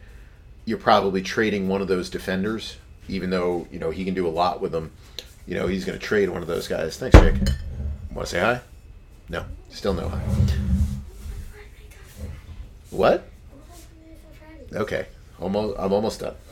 Um, you know, and you know, you, you just assume that he can go in there, keep one of those defenders. You know, whether it's Mack or Bosa, um, or maybe get maybe get both of them to take pay cuts. Um, you know, go in there and sign a bunch of free agents, get good on that one side of the ball. And you know, with Keenan, may, maybe he goes in there, and maybe he he finds a way to make a trade for. Um, man, I can't imagine the Raiders trading to the Chargers. You know, a Davante Adams type, but you know, bringing in one of those guys that we talked about before, the Pittmans, the Mike Evans, whatever. Um, but yeah, it, to me, it's the it's the only spot that makes sense. Like, I don't know why he would go to a rebuilding job. Like, it it wouldn't make any sense to me to go to that. Um, but I, I don't I don't think it makes any sense to remain in New England because it's a rebuilding job. He failed at this last rebuilding job, and you know I, I think it becomes damaging to a legacy to you know have all the questions about how can I be without Brady, you know because I didn't do great with the the Browns and the Ravens. Like I was okay at times, but nothing special. Um, you know why would I you know why why would I want to go down that path again? Um, you know, it didn't work with Mac Jones, and you know, just go somewhere else that's a little bit more ready made. Uh, Michael, how much of a dump are the Saints in, and how long would it take to get out? Um, 2026. I mean, they, they're in a bad spot. Rob, what cap moves can the new Chargers GM make to keep the team competitive? So, you know, I, I think when you get into it and you look at this, you know, I think basically because the guys don't have a lot of years left. Um, you know, they're, they're all in the last year of their contracts, and I, I really don't want to use those void years and everything else. Um, I, I think the basic thing would be I'm extending, you know, on a short term deal with maybe two void years, a player like Khalil Mack. Um, you know, you could save about 17, maybe a little bit less because you're probably giving him a little bit more of a bonus. Um, Joey Bosa, I would trade him. You know, Mike Williams, you're talking about a pay cut. Um, you know, you could save 15 million. Uh, that's bringing him down to the minimum. But let, let's say you'd save half of that. You'd save 8 million or something like that. Linsley, you're cutting. Um, you know, Linsley, you're going to save nine million. Um, Keenan Allen on a cut, you're saving twenty three one. But you know, if you do some kind of deal, um, you know, or even if you just threw void years in there, you know, you could save seventeen. Um, I, I'd rather look at some kind of token extension, um, you know, to do that. Derwin James, you're going to restructure. Um, they probably, I don't know. I don't know if they should have done that deal, should have not done that deal. Um, you know, but basically, it, it's looking at these big names on the roster and determining what you want to do with them. It's these these five players. Like they they put they kept all these guys this year. When Bo- Bosa is the only one they had to keep, right? His deal was basically and Mike Williams. Um, I don't remember. Was Linsley guaranteed? Linsley was probably guaranteed. He was probably just second year, right? There's Corey Linsley. No, he's on IR.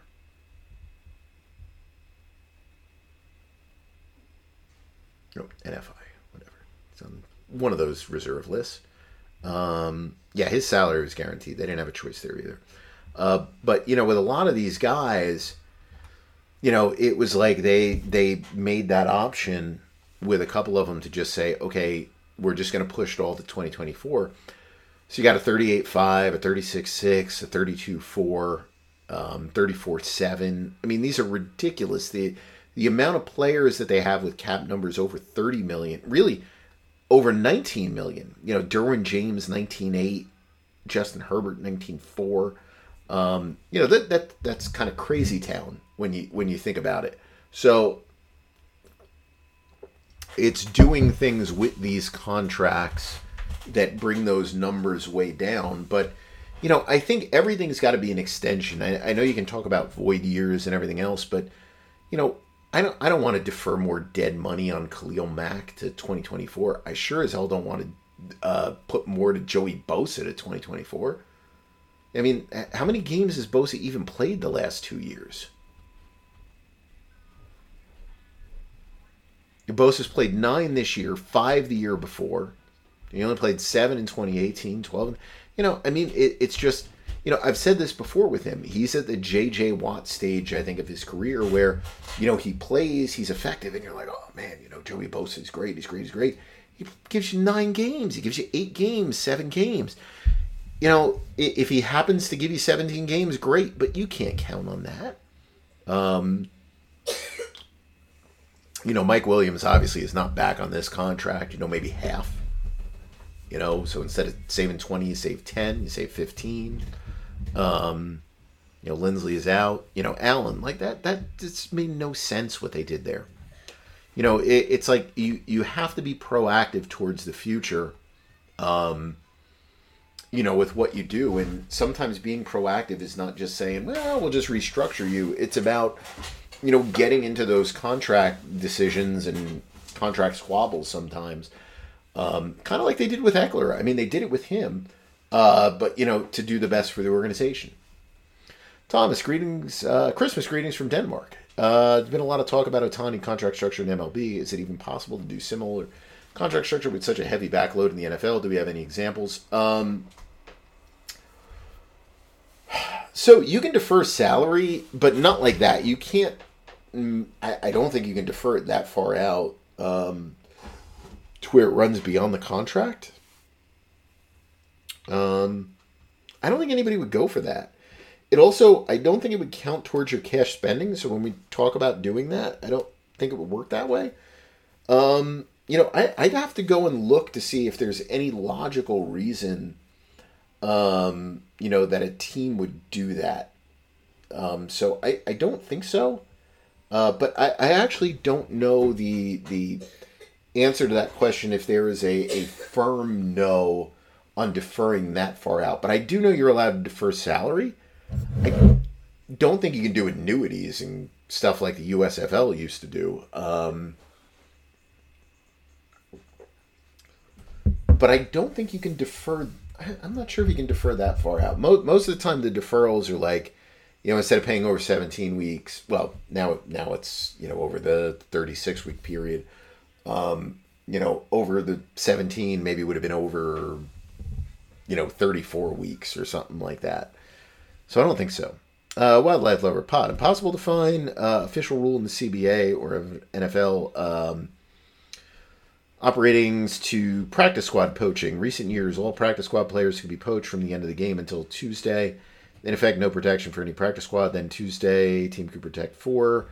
Uh, what is the rule for 2023? I don't think that rule exists anymore um, with the, the practice squad protections. I think that was a COVID thing.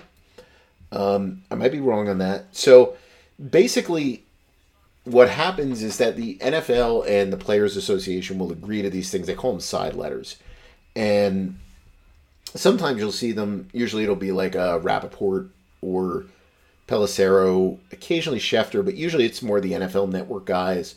Um, will actually get copies of the memos and put them on Twitter um, that come in. You know, basically be some memorandum from the management council that will basically be an amendment to the collective bargaining agreement, and it'll actually be in writing. You know, ten years from now when there's a new CBA, but um, I think you know most of those rules all come out, and you've got to search for those little memos if you can find them. Um, so I think um, I think they got rid of the protecting four players rule. I, I don't think I remembered reading that. I know nobody has protected a player this year. I don't think anyone protected a player last year. So I think those were COVID rules. Um, you know, in terms of uh, poaching, I think that's written in the CBA. I'm not 100% sure on that. Um, basically, the rule is that player is free to sign pretty much anywhere unless it's with an opponent. Um, I think the opponent has to be signed within a certain period of time. You know, if it's that.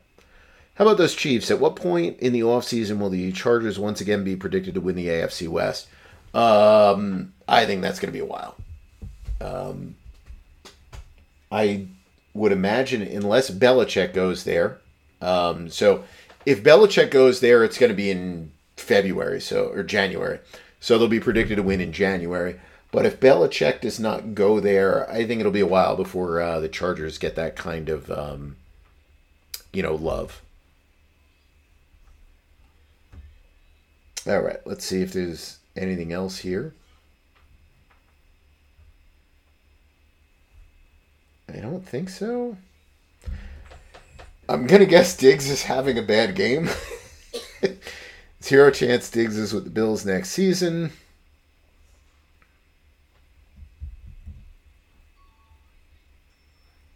Oh wait, there, there might be some more questions here. Hold on. I saw some stuff about Diggs in here. Let's uh let me go to my profile page. Let me see if I missed anything that was in the podcast questions. Otherwise, maybe some people just tweeted something. Let's see. Um, okay, so this I definitely didn't see. Maybe I just missed it. Infopocalypse. Will Chris Jones' market be less than Brett Veach's offer? He'll be 30, and although he's still playing well, isn't a defensive player of the year candidate. Um, I don't really have a guesstimate on his contract at the moment. Um, you know, I. Mm, I think the Chiefs will probably offer him a very competitive offer. Um, unless one of those teams with a lot of cap space, and it would have to be a team like the Bears that think they can probably compete right away. Um, you know, I don't think it would be. It shouldn't be Washington, right? Washington just got rid of their top pass rushers. Um, you know, shouldn't be any of the rebuilding teams. I, I don't think the Raiders would go down that route again.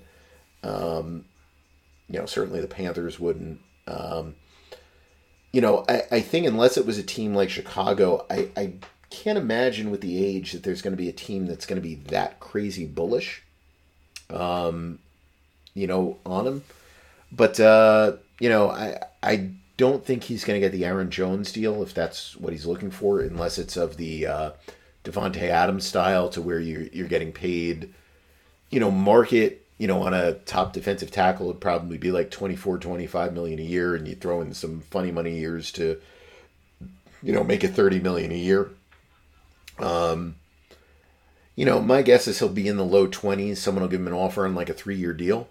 Um, you know, but I haven't really given it much thought. That's just more of a uh, quick one there. Um, Connor, I don't think I saw this one either. Will any free agent wide receiver actually hit the market and be worth putting a uh, on a playoff quality team.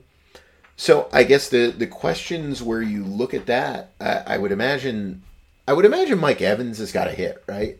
Um, you know, they they if they can tag him, I mean, then you can't tag Mayfield. So, you know, you'd have to extend Mayfield, which I think would kind of be a mistake.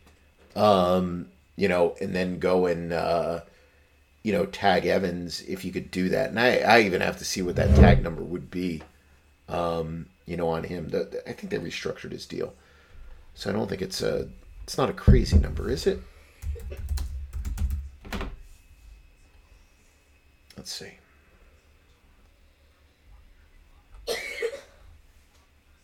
Mike Evans' cap is twenty three six eight, so to be 120% of that, um, yeah, 28. Eh, they're not going to tag him. So I mean, Mike Evans, and I, I think that's definitely a, a someone who is, uh, you know, capable of benefiting a playoff team. Um, you know, I mentioned before. I got the numbers up here. Uh, Tee Higgins, you know, if he's available, you know that that's a player I think you'd look at. I think you look at a Calvin Ridley. Um, I, I'm not sure where he fits in the hierarchy of things. I can't imagine, all things considered, that Pittman's going to be available, so I'm going to throw him as not available. Um, and then see. Uh, let's see. Is there anyone else here that I missed? I don't think so. I'll just look on my notifications feed here. Packers offer Jordan Love an extension in the offseason. What do you think would be a good contract to give him? Hmm. I'd hold him to the contract he's got now and then deal with the franchise tag process. Um, I that's what I would do.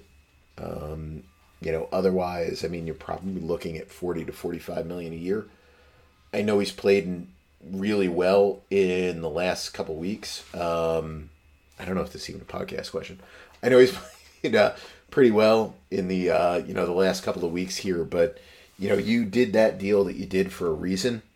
Um, so you know, and to be honest, if you're Jordan Love, the Packers don't guarantee anything outside of that signing bonus anyway. So why are you going to get a bigger guarantee out of it? Um, there's probably more legitimate money that you know is out there for you by you know waiting and um, you know trying to do a longer term deal with them or somebody else. Uh, let's see. I'm assuming that's a Dan Marino, six thousand yards, sixty TDs. Probably true. Hard questions out of the gate. I don't even know what that one was from. Zero percent chance Diggs is on the roster. All right, I think I've covered everything. So, all right, so that'll do it for me. So while I've missed a couple of weeks here, uh, just pulled up the Audacity feed there. Uh, looks like we recorded for about two and a half hours, so that's uh, that's pretty good. Jacob is uh, waiting to get on here, even though it's pretty late at night. Um, but I know he took a big nap, so he'll play video games for a little while before he heads to bed.